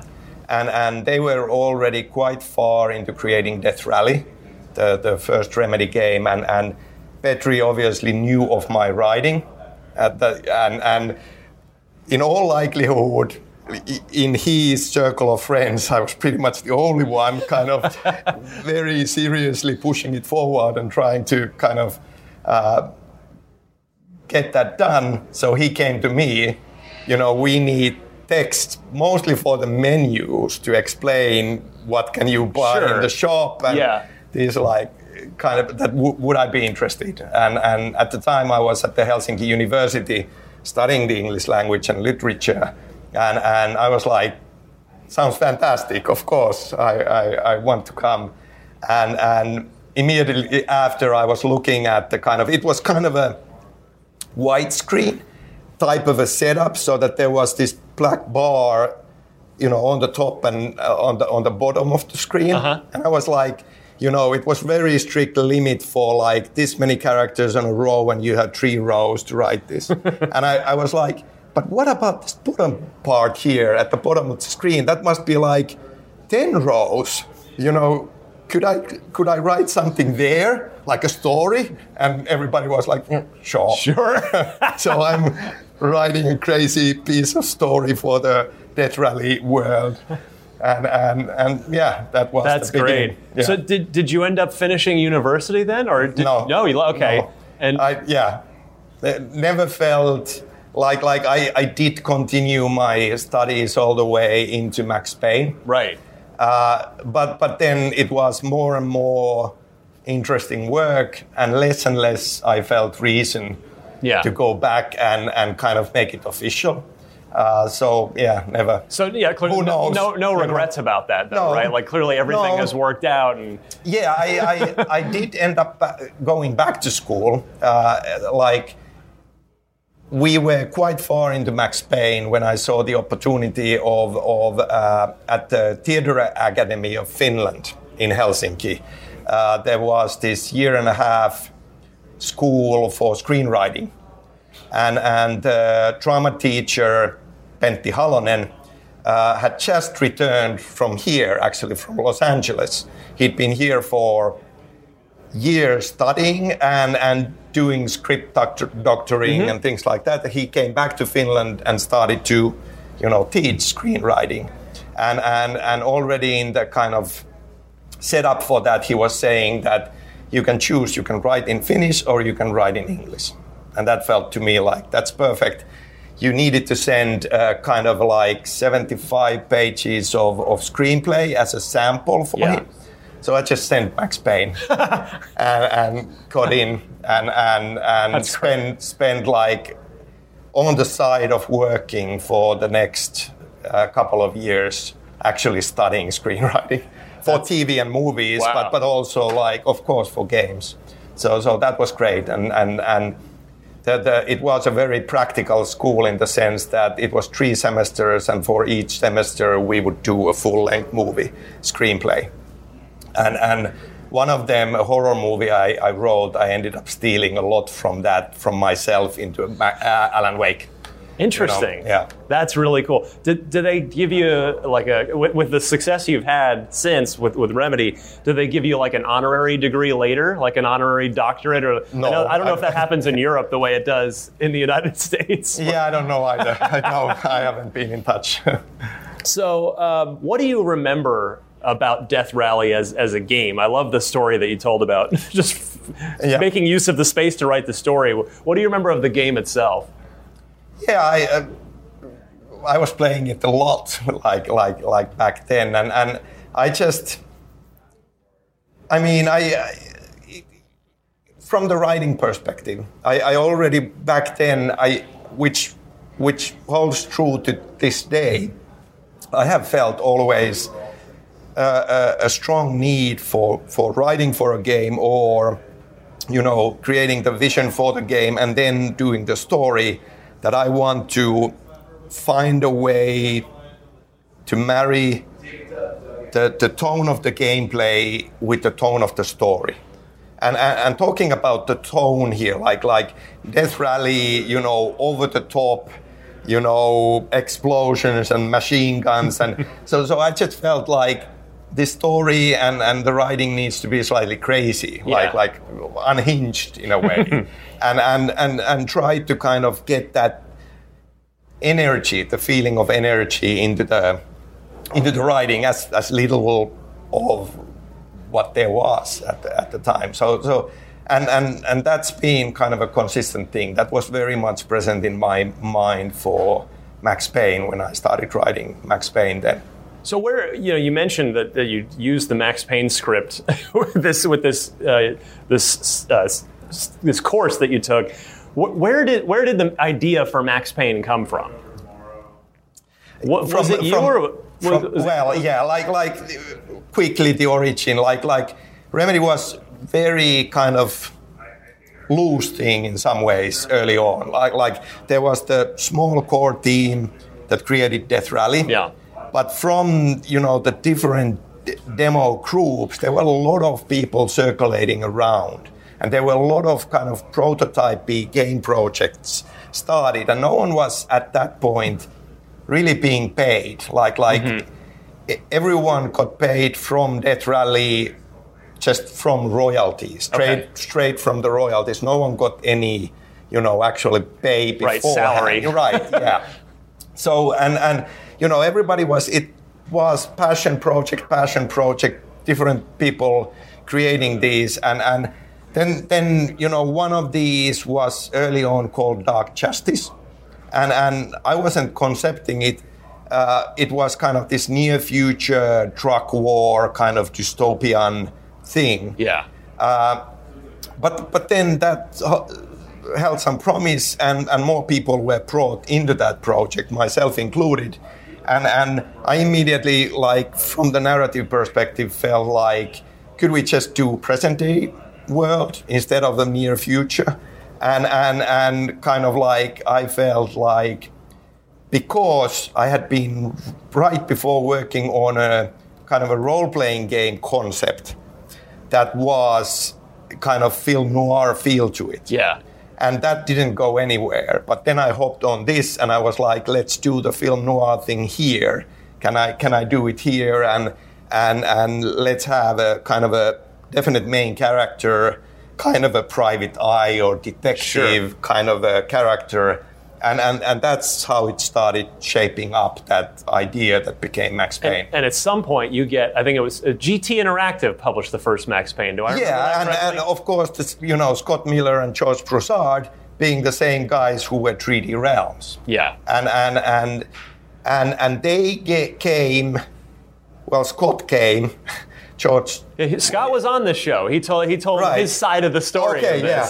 And, and, and he checked out all the different projects that Yeah. Remedy had in the making. And he picked this. Like, like this is interesting. We would be interested in partnering into Yeah. this with you and finding a publisher. And, and of course, we were like, yes, okay, this is what we are doing then. And, and it started shaping up. And, and Petri, like the friend that brought me in, he was on a different rally project early on. I think the name was Accelerate. Oh, you got to hang on to that one. Yeah, that's that's yeah. a good one. and and and but when Dark Justice started moving forward, he came on board as as I think the lead designer, and and he brought in the idea of like he was a big fan. We were all ba- uh, fans of of Hong Kong action movies like Yeah. John Woo stuff, Sure.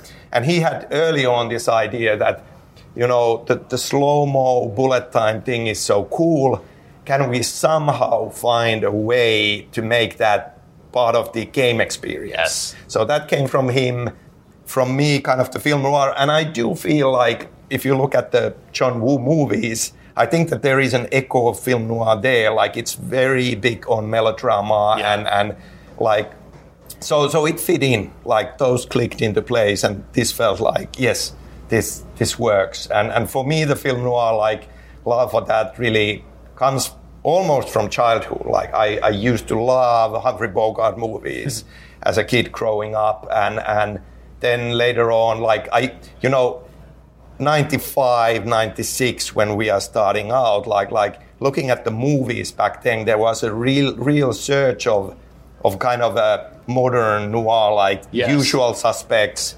fight club seven uh, david lynch's lost highway like all of those movies are coming out and like i love them like with great passion that this is wonderful so so all of that kind of affected it uh, some co- comic books as well uh, definitely but but yeah that that's what i felt like Well, I got to selfishly ask you. I um, I love everything about Max Payne, but he he's voiced so perfectly by James McCaffrey, no relation. So I'm just I'm, I'm curious though, where where did you find him?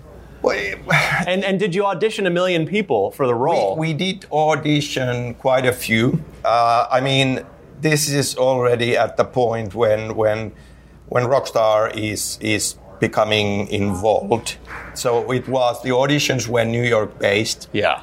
uh, kind of actors actors there and and yeah we we did go through an audition process like like Jim's voice it just felt like yes this is great like it, it still took Navid Khonsari was our VO director all the way to through Alan Wake uh, and and and and we were kind of iterating on the style of narration. It wasn't quite there from the beginning. I was writing, you know, test material, and we were practicing and trying it out because that felt like such an important part. You and James were trying it out. Well, I mean, Navid and James, Okay. and I was remote, like giving feedback. Yeah, and, yeah. And and, and writing more material for him to try out. So so, but it's like from the beginning, it felt like this is going to work, this is going to be great, and now just find the style for it. Well, my uh, tell you, I think my, my favorite scene in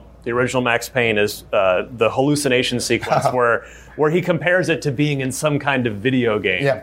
So was that like was that fun for you to try and kind of break that fourth wall a little bit? I, I love meta. I, I, I do love. Like like I'm, I'm I'm waiting for you to get to control because we have that in some ways there. like been having fun with that lately. Uh, but yeah, I, I I enjoy that a lot, and and that that also comes maybe then from university studies, like like moving from you know how, how your taste kind of develops along the way. I, I do like weird. I have always liked weird, mm-hmm. and and you know going from genre fiction and then like big discovery studying literature at the university was postmodern literature for me and that oh, you know it's fascinating especially when you are like studying it in the in the like analyzing because it almost feels like it's a it's a it's a literary genre that's made for analysis. It's it's almost like you are playing a game. Like like you are coming up with interpretations and and once again investing into it Yes. and and gaining more out of it by investing into it. So so playing a game almost with the writer which which like like also has been in my mind when writing for games uh, in, in in some ways. But that's kind of where it started it's it's it's all you know postmodern and and and, and playing around with with kind of like point of view and and like what's real and what's not real And by the way, don't worry, we're going to get to control.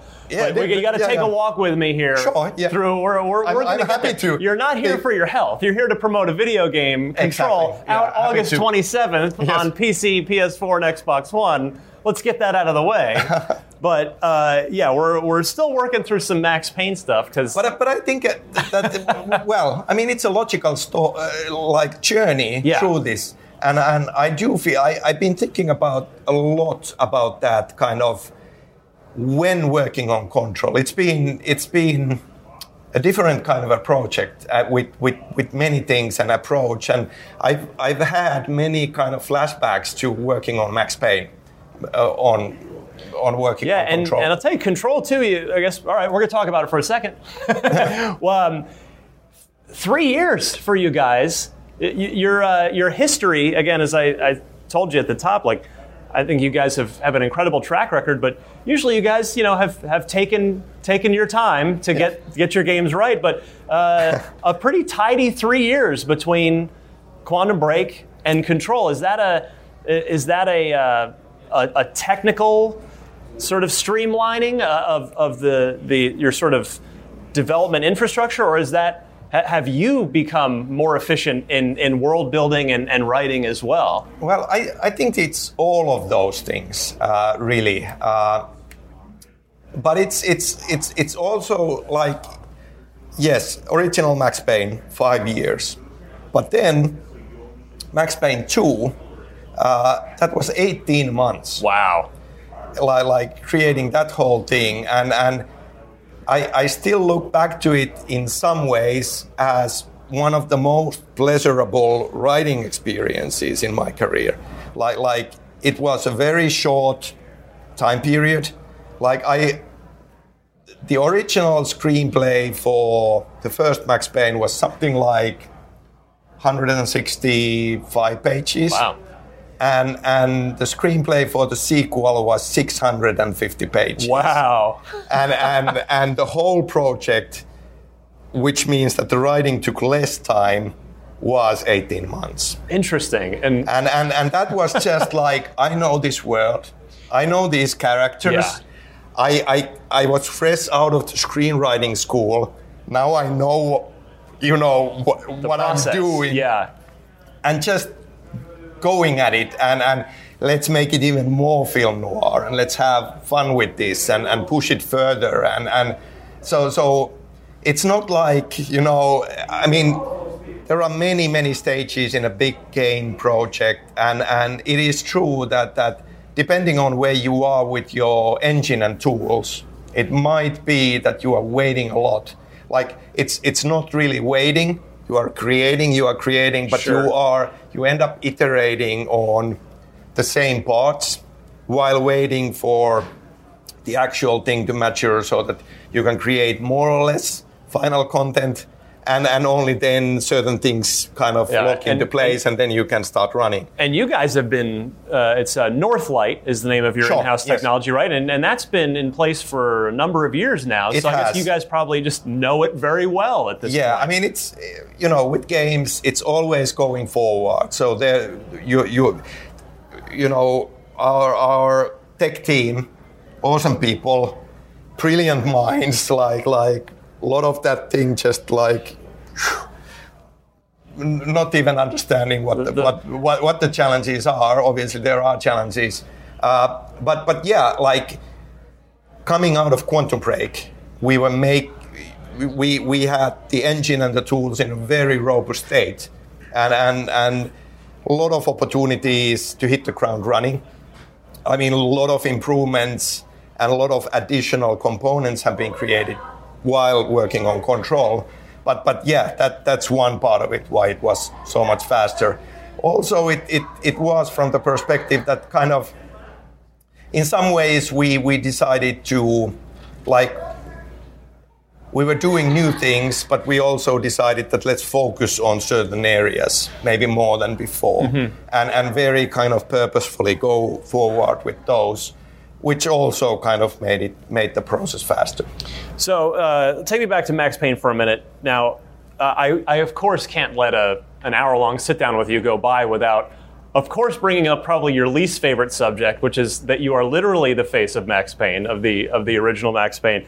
Uh, do, do you do people ask you to do the face all the time? Is that just like a, a curse of, in your life at this point? I'm, I'm like i mean at trade shows like e3 Yeah. yes sure all I mean, all it in the happened. hallways, yeah. It, it does happen. I'm, I'm, I'm happy to uh, oblige. Uh, I mean, th- there was a time coming out of the first Max Payne where I was like, yeah, no, I, I want to distance myself from this. Yeah. But it's then, you know, the funny thing happens that years roll by and then it's like, well, you know, it's just fun. Yeah. Like, like, Who'd have thought you'd still be getting asked to do it all these years Sure, later, yeah, right? Like that says something it's good. an it's an honor. Yes. and and, and it's a wonderful com- compliment. I feel so so yeah, but it happens. Uh, now, the other face of Max Payne would, would go on to become uh, Mark Wahlberg in Sure. the, the 2008 film. So, um, were you guys, you know, again, given your your screenwriting, your background, were you guys pitching it and trying to get a get you know strike while the iron's hot and try to get a movie made, or, or did Hollywood come to you? no, well, like as I recall, it was Scott's thing. Okay. uh, Scott Miller's Yes. thing. The game wasn't even out. Uh, he had uh, a friend who was a producer, and, and, and they had been talking about it. And, and I hope I'm not mangling up the history, but the, the kind of my recollection is that, that there was an opportunity to sell the movie rights.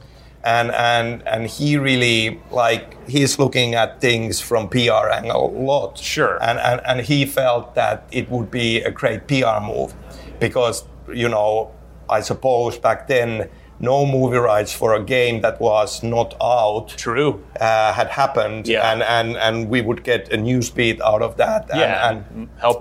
but that happened, and the rights were sold, and then later on, like the game rights were sold for Take Two and Rockstar. Right. Well, yeah, we'll talk about But that. but but but but the movie rights had gone their own way, and and you know like Hollywood works, it was in the making, then it wasn't in the making, and it disappeared, and after a few years, it it came up again, and some other people were making a movie, and it went like this way, and and we were just kind of in the distance, having nothing to do with it, like hearing these news just as anybody Wow. else. that's that's got to be a little frustrating in this in a sense. Well, I mean, early days in all of this, like it felt like, wow, so somebody is interested in the movie, and then it went its own way, and, and we were focusing on creating the game. But you know, we we were not in any way involved in the process of making the movie. It, but when when when a Mark Wahlberg gets attached, it's you, there's probably some reason for optimism at that point, Sure, bro. Because yeah, he's you know he's a he's a big deal at that point in time. And what, what, well, at what point at what point did you know that the movie was maybe not super great? Well, like, uh, yeah, I, we did hear things, and and uh, I mean, I, I I remember that that we were actually part of the kind of premiere in Finland, like like you know, Yeah. go, going and see it because of course, like like it's part of it, but yeah, maybe not the best movie, and and it's kind of a curious thing. I feel that that especially for something like Max Payne. I'm sure that there would be an angle, like if you sit down and start looking at what's the heart of this and what is maybe not like that. That to me is an interesting question. We are now kind of exploring the possibility of Alan Wake TV show. Really? And, and yeah, I mean, it's it's been in the news for a Yeah. while. Uh, so so the interesting thing to me is like in a game, what's there because it's a game and, and it's needed for the game. Right. What is the heart of this thing that should be carried over? But then, like, how do we make it in this different medium to stand out on its own as a strong thing? And, and that is an interesting question. And, and that maybe wasn't that thought process, didn't go into making the Max Payne movie. And, and so the choices they're made. Because obviously like max payne is a game love story for certain kinds of movies ultimately. Like like us being fans of you know mobster movies Yeah, and, and, movies. and, and film noir and all of that like then doing our passionate like like young I would say amateurs at that point, you know, take on those things that, yes, and and and that comes out, and and, but then like taking that and making it into a movie, it's it's kind of a closed loop in a way. I- Like- Is it is it So- is it depressing to you at all when when the Max Payne comes out and the movie comes out and, and isn't very good and like because you know this is a thing that you worked hard to I'm- create or, or are you just so detached from it? Yeah, I, was quite detached. I, I was happy that there was a movie. Yeah. Like at that point, I, I, I think that that already was. That was a like, victory in and of wo- itself. Worth celebrating. So so, but but definitely, I I I've been like when we've been talking about this with our more recent games and, and looking into opportunities. That's what I have been saying that it doesn't make sense for us to repeat that, like just sell the rights and let it go, Right. and, and somebody does something. Uh, whatever we do, if we ever do something in that space, we want to be involved.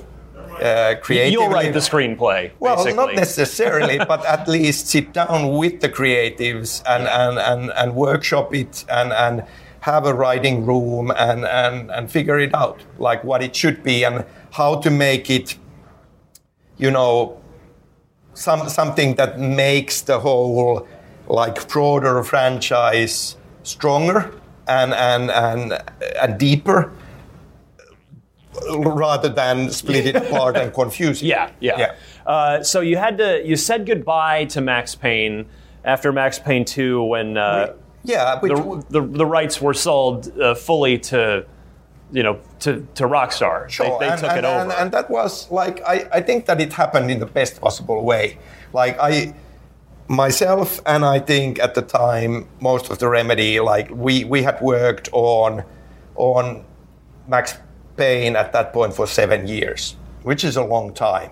And, and and starting to feel like it would be fun to do something else yeah.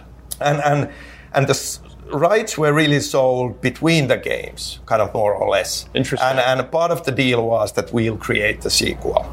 So so it, it there there was a long goodbye period. like like I knew starting to write Max Payne 2 that that in all likelihood it's gonna be the last Max Payne I'm Yeah. gonna write. So so there was plenty of time to kind of go through that emotional journey.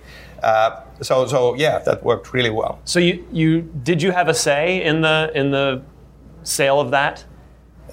not that much. Uh, obviously, was part of those conversations, uh, but but not really. And it really did make sense at that point. But it, was it was it hard for you though? This thing that you'd built into a great thing that you ultimately have very little say in in it. But as as I said, at that point, it felt like this will give security Yeah. to Remedy to create something else, Right. Like and and and we'll be in a more secure position than ever, which means that there is a future, and and and that already felt like a wonderful thing to achieve, and and and so, yeah, it made sense. So so Rockstar did uh, make it worth your while. I hope you guys Sure. did Yes. came out of it Yeah. came out of it well. Yeah, yeah. Um, what did you think of their Max Payne three? I know publicly at the when it was coming out, you had kind of given a public blessing, but I'm sort of you know just in hindsight, what did you think of their take on it? I mean, as I've said, like like it it definitely was not the Max Payne we would have done or I would have done. Like there were clear, big creative decisions being made uh, that that I would not have seen or done or felt like even even known how to make. Yeah. honestly. uh, but I think that they are really good at what they do. Dan Houser is a great writer, uh, and and I, in some ways I was happy, like like that that it was clearly Rockstar's Max Payne and not Remedy wannabe Max Payne, if yeah. you know. Yes, I know. Because I think yeah. that that would have been harder for me and more uncomfortable and, and, and conflicted. So, so I was happy. I was, but I, what, what I felt that Dan did really, really well is to take the style of Max Payne's narration into the experience and, and, and, and because Jim then ended up even you know borrowing his face for the for the third, third round Yeah. which at the point when they kind of came up with that I was going like why like because you know back then it wasn't like like it, it was just natural that there is a character and they look whatever they look Yeah. and then there is a VO actor right. There's no and and, performance and, and, and really like at that point it was like yeah actually james is perfect like you know uh, but I, I i thought that the voice kind of carried it over in a nice way and and and like they, they were kind enough to approach us gave us work in progress stuff to review and and we did give feedback i, Good. I did Yeah. give rounds of feedback and, and, and send it over for iteration especially on the narration stuff.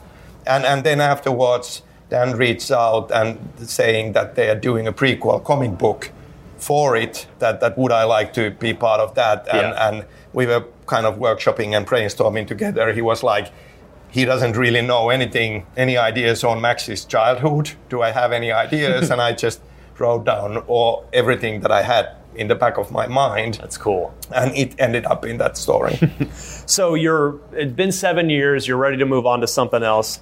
Where where does Alan Wake come from? it was a long process, like like much longer than than we could have imagined.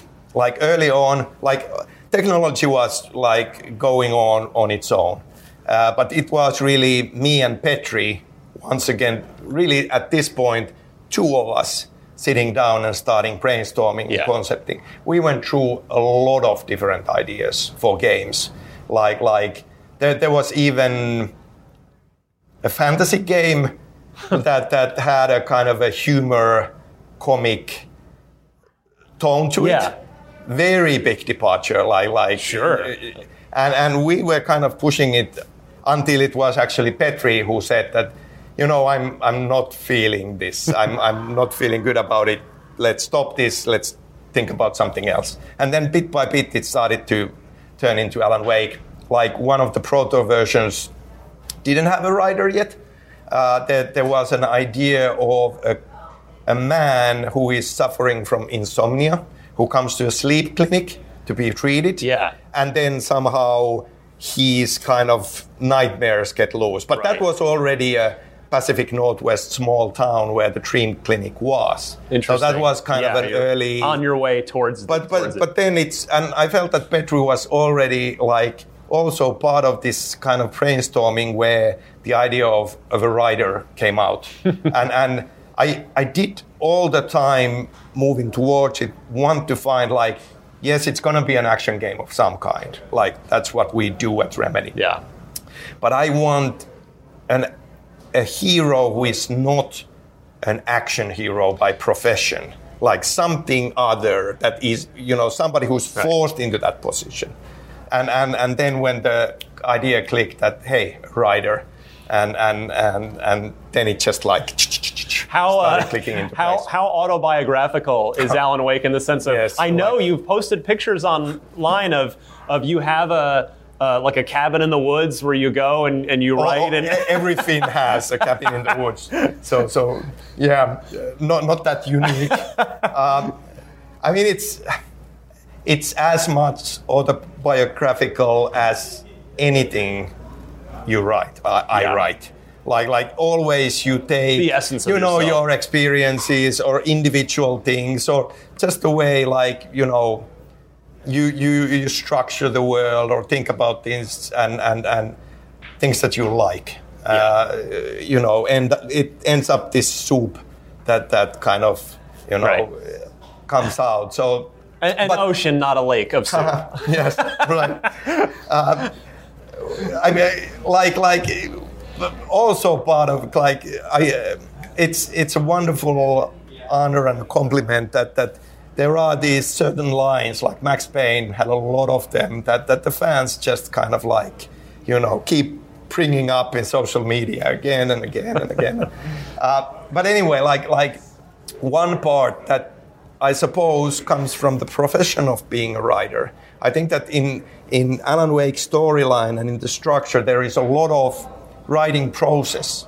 Like it's the Yes. like phases of a writing process, like as phases of a story in a way, uh, hidden in there. Yeah, no, uh, it's it's great. I, one thing that was sort of people kind of latched onto a bit at the time uh, was the product placement, the the Energizer batteries, the Verizon phones. Was that uh, did did Microsoft uh, bring that into the, into I- the project? like- Like, like, how does that work? So, certainly Microsoft was part of it, but our, our business side uh, as well Yeah. at Remedy, seeing the upside. Like obviously there is money Of, involved. of like course, that. no, nobody blames Like- you for it.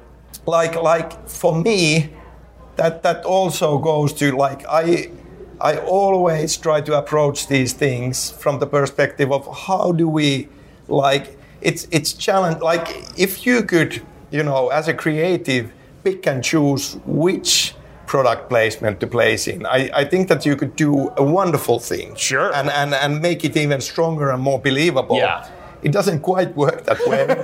but I, I, I still feel like the, the, you know, the battery placement and things like that. It's, it's close enough. Like, like some of those deals finally quick click into place so late that it's, it's, it's difficult to really kind of integrate them Right. deep in there. I'm, but it was fine. I- No, it was fine. Yeah, it's just I think it really just hadn't been done much Sure. at that point in Yeah. time. By the way, if, if I I can you're you're hanging so tough. If you need to hit, get that water, No, no, make no, sure fine. make It's sure to get it. Yeah. Um, you know, and of course, Alan Wake has now it's it's I I almost hesitate to use the term cult classic because it Im, that almost implies that it that it didn't do you know that well. And in in the long run, it did. You've said in the long run it did, but you know, in, in Yeah. the moment, you know, your big. Uh, second party your big Microsoft published title on Xbox is it is it frustrating to get the critical acclaim but just not see the the, the commercial results come in early on with Alan Wake Yeah, I mean it's. I I, I think that we at Remedy were kind of spoiled in in, in the beginning with, with Max Payne being such a huge hit. yeah And, and and even coming to terms with that took years for me. I it, it was hard to even understand. Like like you know, pouring your heart into it and, and making it a game and, and it coming out and it it it wasn't like this that I even understand understood that that this is a big hit. It's because you have no prior experience Right. of what what does it even mean.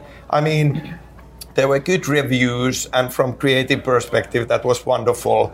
Um, being very kind of fresh as a creator, I think, as a writer, like like having that wonderful opportunity of being exposed to a lot of criticism like early on instead of like you know writing and writing and writing not getting anything published uh, you you like I did get a lot of negative feedback as well on the writing, and and uh, but but.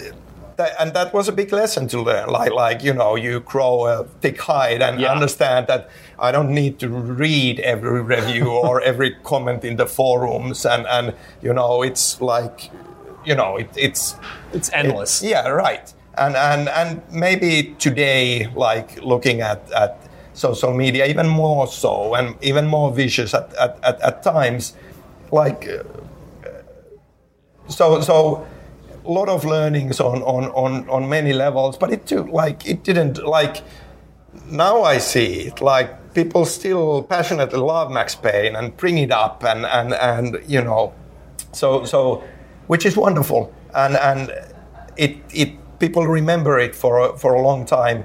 But but like that it took time to understand. So with Alan Wake it was in a in a similar way like it I find it slightly hard to see how well it's doing. I'm, I'm not a business guy. I'm not Yeah. a money guy, like Yeah. in that sense. So, so yeah, like it's out there, and that in itself, from creative perspective, is such a relief. All, Sure. Always, like, ha, we get it. We, we we got it out there. So, so, but I like uh, Alan Wake got huge amount of positive, kind of critical Oh yeah, you know, there's there's a re- love reception. Yes, and and once again an ongoing thing, and and like like so much like and growing and growing. I feel that it's been growing each year. I mean, we all live in our small social media bubble, but I can't do a post in Instagram or Twitter or anywhere without getting replies. Alan Wake two, Alan Wake two, please. You know, uh, Alan Wake two confirmed.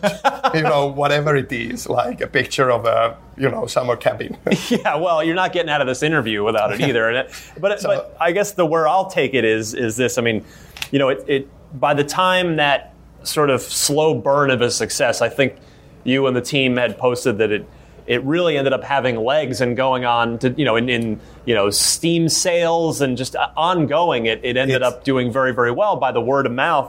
But yeah, it's it, it's every constant, you know, humble bundles and these things. It's always a huge surprise Yeah. and more than estimated.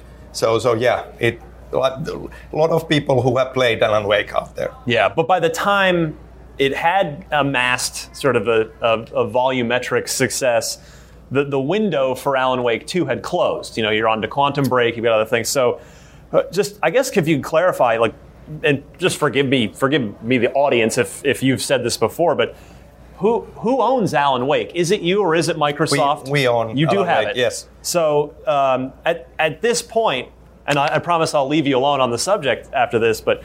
you know, Do you even want to make it at this point, or, or has kind of the moment passed and you know you've got control and you just want to move on to new things? No, I, I want to make it. Good. I, I I was hoping you'd say that. Yeah, I mean it's a it, it's a curious thing. I mean, like I've said, like at this point, so much time having passed, I I, I feel that like the bar is higher in some ways. You know that that it's it's like it needs to be done right if it's ever done. Right. And and and everything needs to click into place, which is really hard to make it happen. Like like so many things for these big games to you know be greenlit. So many things need to be aligned and and and you know so but i i'm hoping that someday and and it's i like like the funny thing is that that i kind of feel personally that on and off ever since the first game i've been working on the sequel like like like and and and this is i i haven't said this publicly but between each project like like after the first game, I and we, with a small group, we created a concept for the sequel. But it Outside of American Nightmare. well before actually, but but then we realized that this is not going forward, and and some of those ideas went into Quantum Break, and some of those ideas went in a kind of reduced, more kind of scaled down way, went into American Nightmare.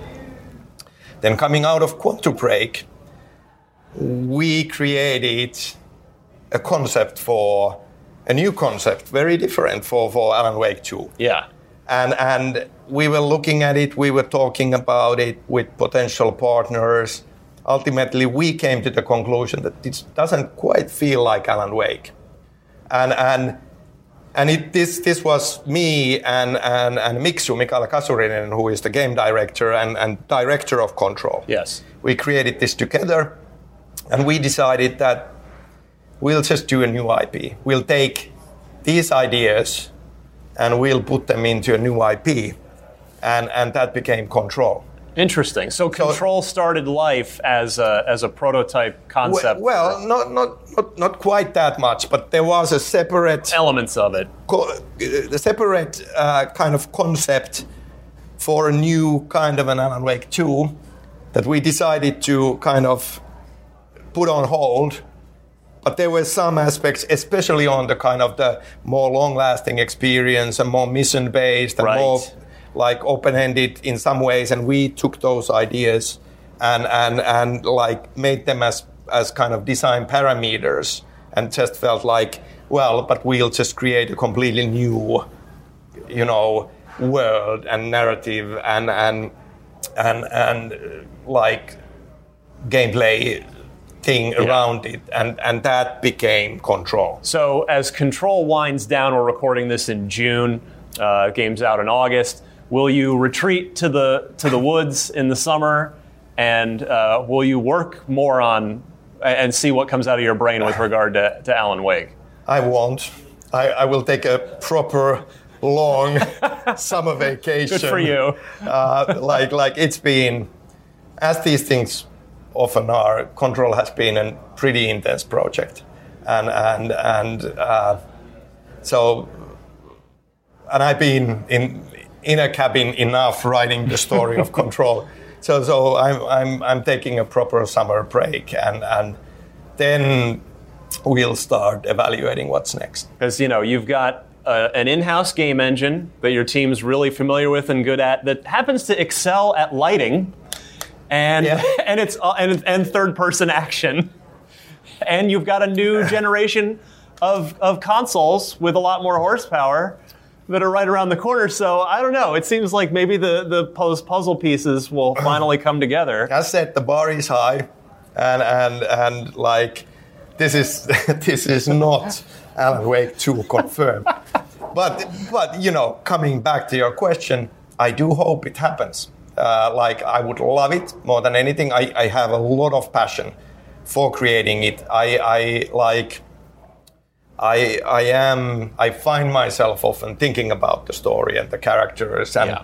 and and like it has evolved, but in some ways I, I I also feel like you know just the laws of drama being we left the poor guy in the dark place, and and you know it's it's not easy to get out Yeah. from the dark place. So it's it it you know There's a it- story it's there. proper that it takes a lot of effort. Yes. I, I hope that someday.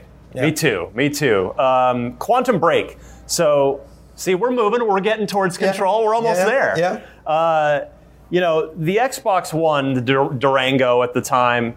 You know, the it, it seemed like such a the original vision for that seemed like such a great fit for what you were doing with uh, with Quantum Break. This TV Yep. meets meets games. And, and, Um, bu- and by the way, just mentioning this, like like the thin pitch for Alan Wake 2 that we first approached Microsoft with, yeah, it had a live action component. in interesting. where, where and, and they liked that part. They would at, at the time Yeah. they were saying, you know, we would rather look at the new IP than than continue with Alan Huh. Wake right now. And it was different people like Yes. in in the negotiations at that point. Right. Uh, so so they were eager for something else. That bit they liked. So so I decided to well we'll go back home and figure out like like take these elements and what they were looking for as you know strategical things at the time and and I I had some story concepts made you know, just kind of jotted down and I went through them. One of them, kind of the working name, was Quantum, that involved time travel, but it also involved a lot of kind of a, uh, alternate reality, parallel reality thing, which ended up kind of like shrinking away as we worked on it, and time travel became a bigger part. But that I took and and used these different like things that they liked in the in the Alan Wake So after after all the you know hundreds, if not thousands, of pages uh, of, of screenwriting work that you've done on games and, and in school, you, you did finally get to make a TV show. Yeah, but you I shot I- it. Go I- ahead. Yeah, I, I didn't write the TV show. You didn't? Okay. Yeah. And, and I didn't know our- that. Yeah, like, and and it. Let's just say, like, I mean, it, it, a lot of learnings once again along the way. I, I and and I wouldn't do it the same way again. Like, uh, but but happy that we did it nonetheless.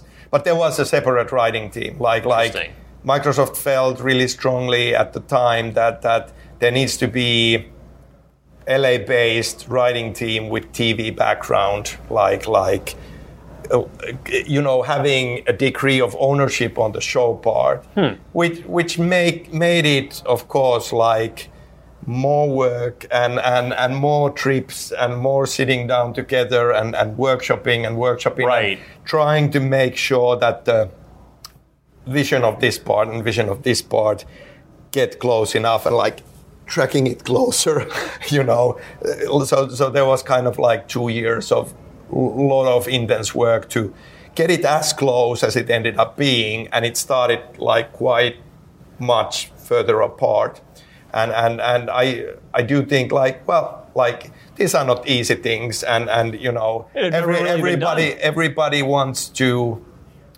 kind of everybody wants the best of the project. People just have different points of view, Yeah. and and you know, uh, but but, and I'm I'm happy how it ended up being. Uh, it was just a lot of work along the way. Yeah. uh, and and yeah. So in, in hindsight, that that everything should have flown through you narratively. Well, like, and been- it's easy for me to say and easy for Remedy to say, but maybe there is a just a tiny bit of, of, of metaphor in calling the game control.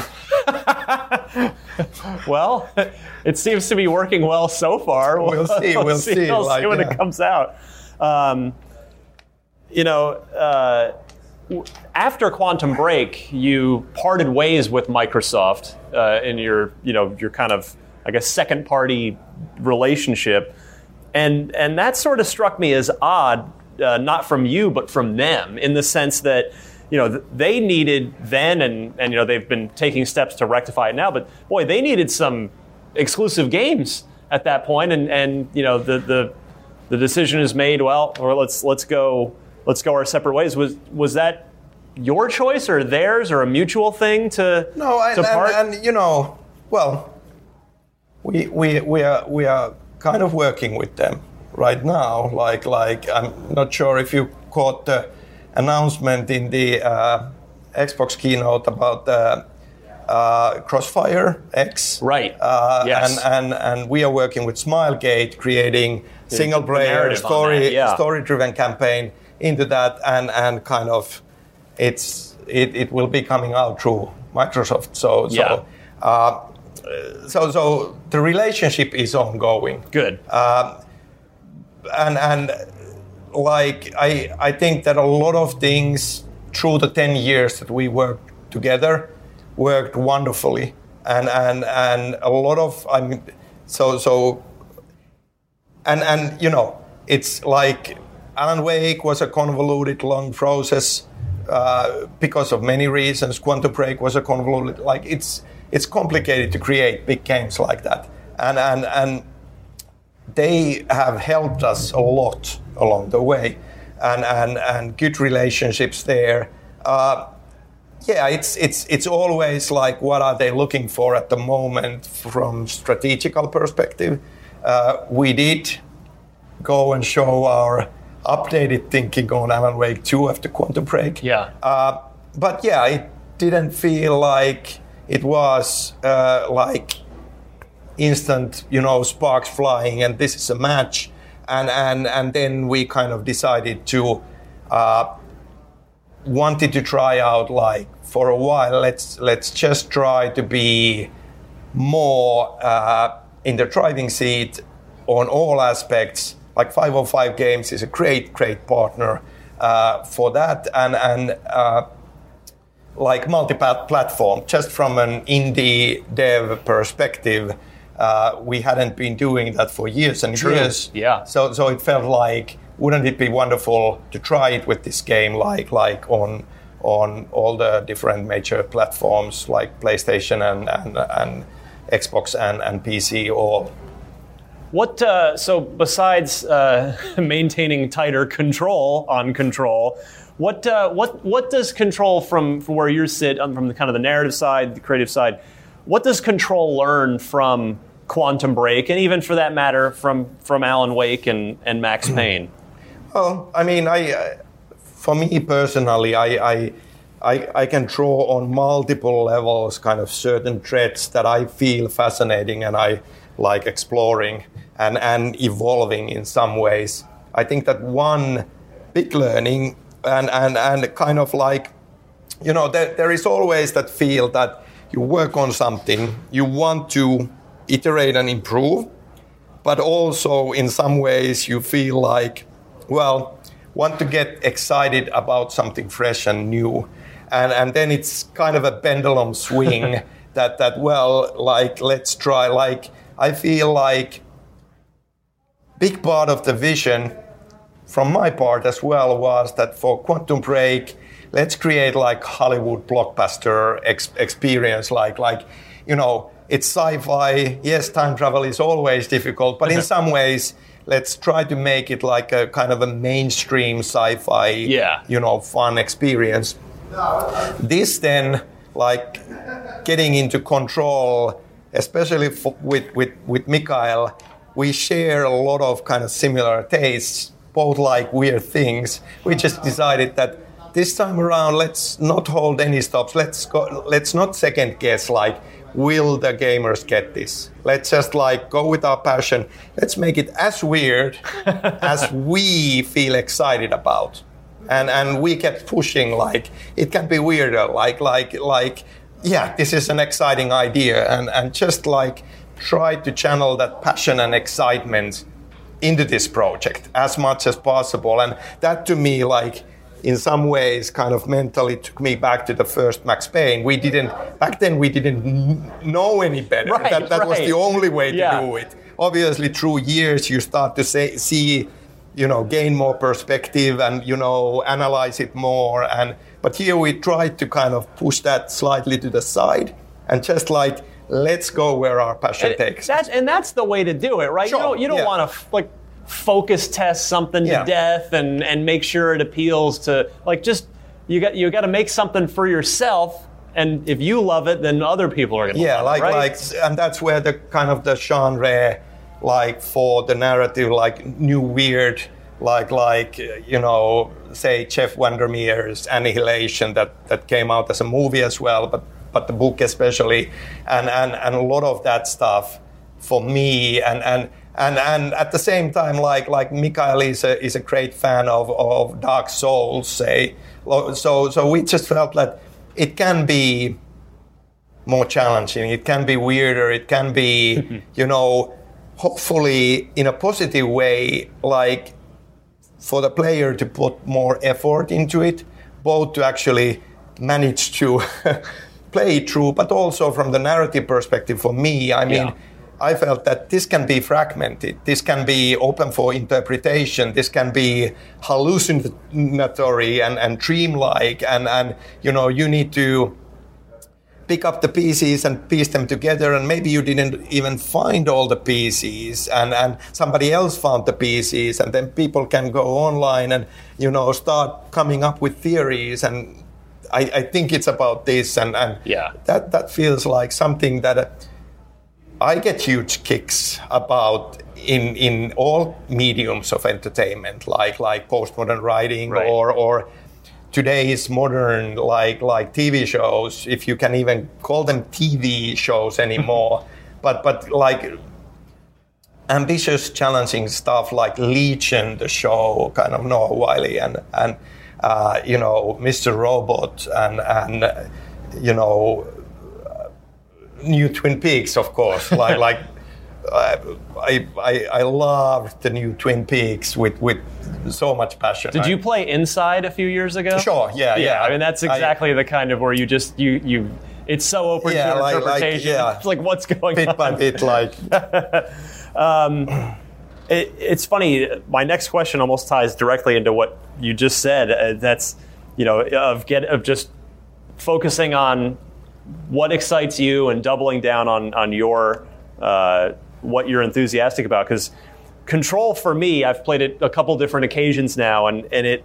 I feel like it's a it's a almost it almost feels like a throwback game to Yeah. and I mean this in a good in a really good Yeah, way yeah, like you know it's not a it's it, it it just it almost feels like a game that that uh, could have come out in the early 2000s like just a a really focused action adventure game with cool powers and physics and and things to do without a lot of other you know like microtransaction hooks Sure. or all this Yeah. like it it feels like a very focused game to me yeah, and that that was kind of a big kind of starting mission statement fr- from us that, that let's make it like and and part of the reason why we are close to the finish line now uh, that that kind of to to get it done. But yeah like it's it is also a throwback i guess in the sense that that you know it is things that that me and Mikael feel that we love and and and kind of like drawing stuff from that which kind of tends to go back a bit like Yeah. things that you you you, you that you know somehow have left a mark really really new things rarely kind of they they need time to seep in true yes and and and so I I think that there is that part of it. Like from the story perspective, for me, we made we made a very strict decision early on that that we will we will yes use cutscenes, but way less than before. Uh, also, like coming out from Quantum Break, I, I definitely felt that live action is a keeper. I want to do live action as part of these experiences, but let's find a completely new way of doing live action. I mean, we have old stuff, you know, in there, so you will be finding televisions with, with live action content Yeah. what that we've been doing and, and that are quite actually critical for the overall narrative. But on, on, on top of that, we are experimenting on, and that goes to hallucinatory things like you've seen material. So, for example, the previous director, the dead tri- director Trench, keeps appearing in a in a weird way to Jesse as you play. Yeah. And and that's live action material blended on many layers Oh, cool. on, on on top of the actual game footage. Yeah. And and that's just one example of like like finding new ways of bringing live action as like maybe more integrated into the overall and and the fun part of it it's a storytelling tool where you don't need to take controls away from the player you keep playing and these visions are appearing to you and you are Yeah. gaining more kind of narrating information while you play Is there going to be a, uh, a new Poets of the Fall song on, on a radio somewhere in uh, in the oldest house? looking It's like a tradition at this point. Well, yeah, I mean, we, we, we missed a beat with, with Quantum Break, unfortunately. Like, like we wanted to do that, but then there were complications on, on, on legal side. And, and It happens. uh, yeah, and so, so that was a bummer. But, but like the band is good friends of mine, and, and I do personally like let's leave it to this. I, I feel that it's it's it's it's a fun, interesting part of a Remedy game experience. So so you know, like like trying always to to look for opportunities for something like that. Last question for you. I'm going to let you get out of here. What are you doing for your 50th birthday coming up? It's it's coming up, yeah. Next March. Yeah. Yeah, like like wouldn't it be great like if if somewhere close there we would have, you know, an interesting announcement. That would be great. I don't like. there, there, there is nothing planned. It's kind of a scary thing. It's I, I'm trying to come to terms with that. Like it, yeah. You got a few more months. Sure, I, am, Figure I it out. Well, I'm just, I guess I'm sorry. It's what a horrible way to end, end an interview. Yeah, no, yeah. yeah, like like, uh, and and it's it's also close to the point. Not quite like next year, but but uh, like uh, I I, I I'm, I'm close to 25 year mark on on Wow. as a uh, working at Remedy. Yeah. So I think it's 23 something now. That's fantastic. Yeah. It, know- it, it's been a ride, and and the thing about making games, what what's great about it, uh, even in the same company, like like Remedy has been evolving through the years, and and and games are evolving. Like like it's it's so interesting that every new game is also like venturing into the unknown. Like like in the sense that new technology, new opportunities Right. also like like we don't know how much this is going to take and and what this is going to cost and and you know it's al- always like doing something in at least parts of it are something that no one has done before so it's prototyping that keeps it fresh that keeps it interesting and exciting Yeah. always Onward and upward. Sam Lake, thank you so much. Thank a you. real pleasure. Likewise. Sam Lake, uh, Control is the game out August 27th on PS4, Xbox One, and PC. Uh, for more episodes of IGN Unfiltered, I do this every single month. Check back on IGN YouTube or your favorite podcast service for, yeah, f- I think 43 other episodes of this. If you if you almost had fun. 50 almost 50 I'm getting there too. Uh, yeah. I'm getting there too. Sam Lake, thank you so much. Uh, keep you. it locked right here to IGN.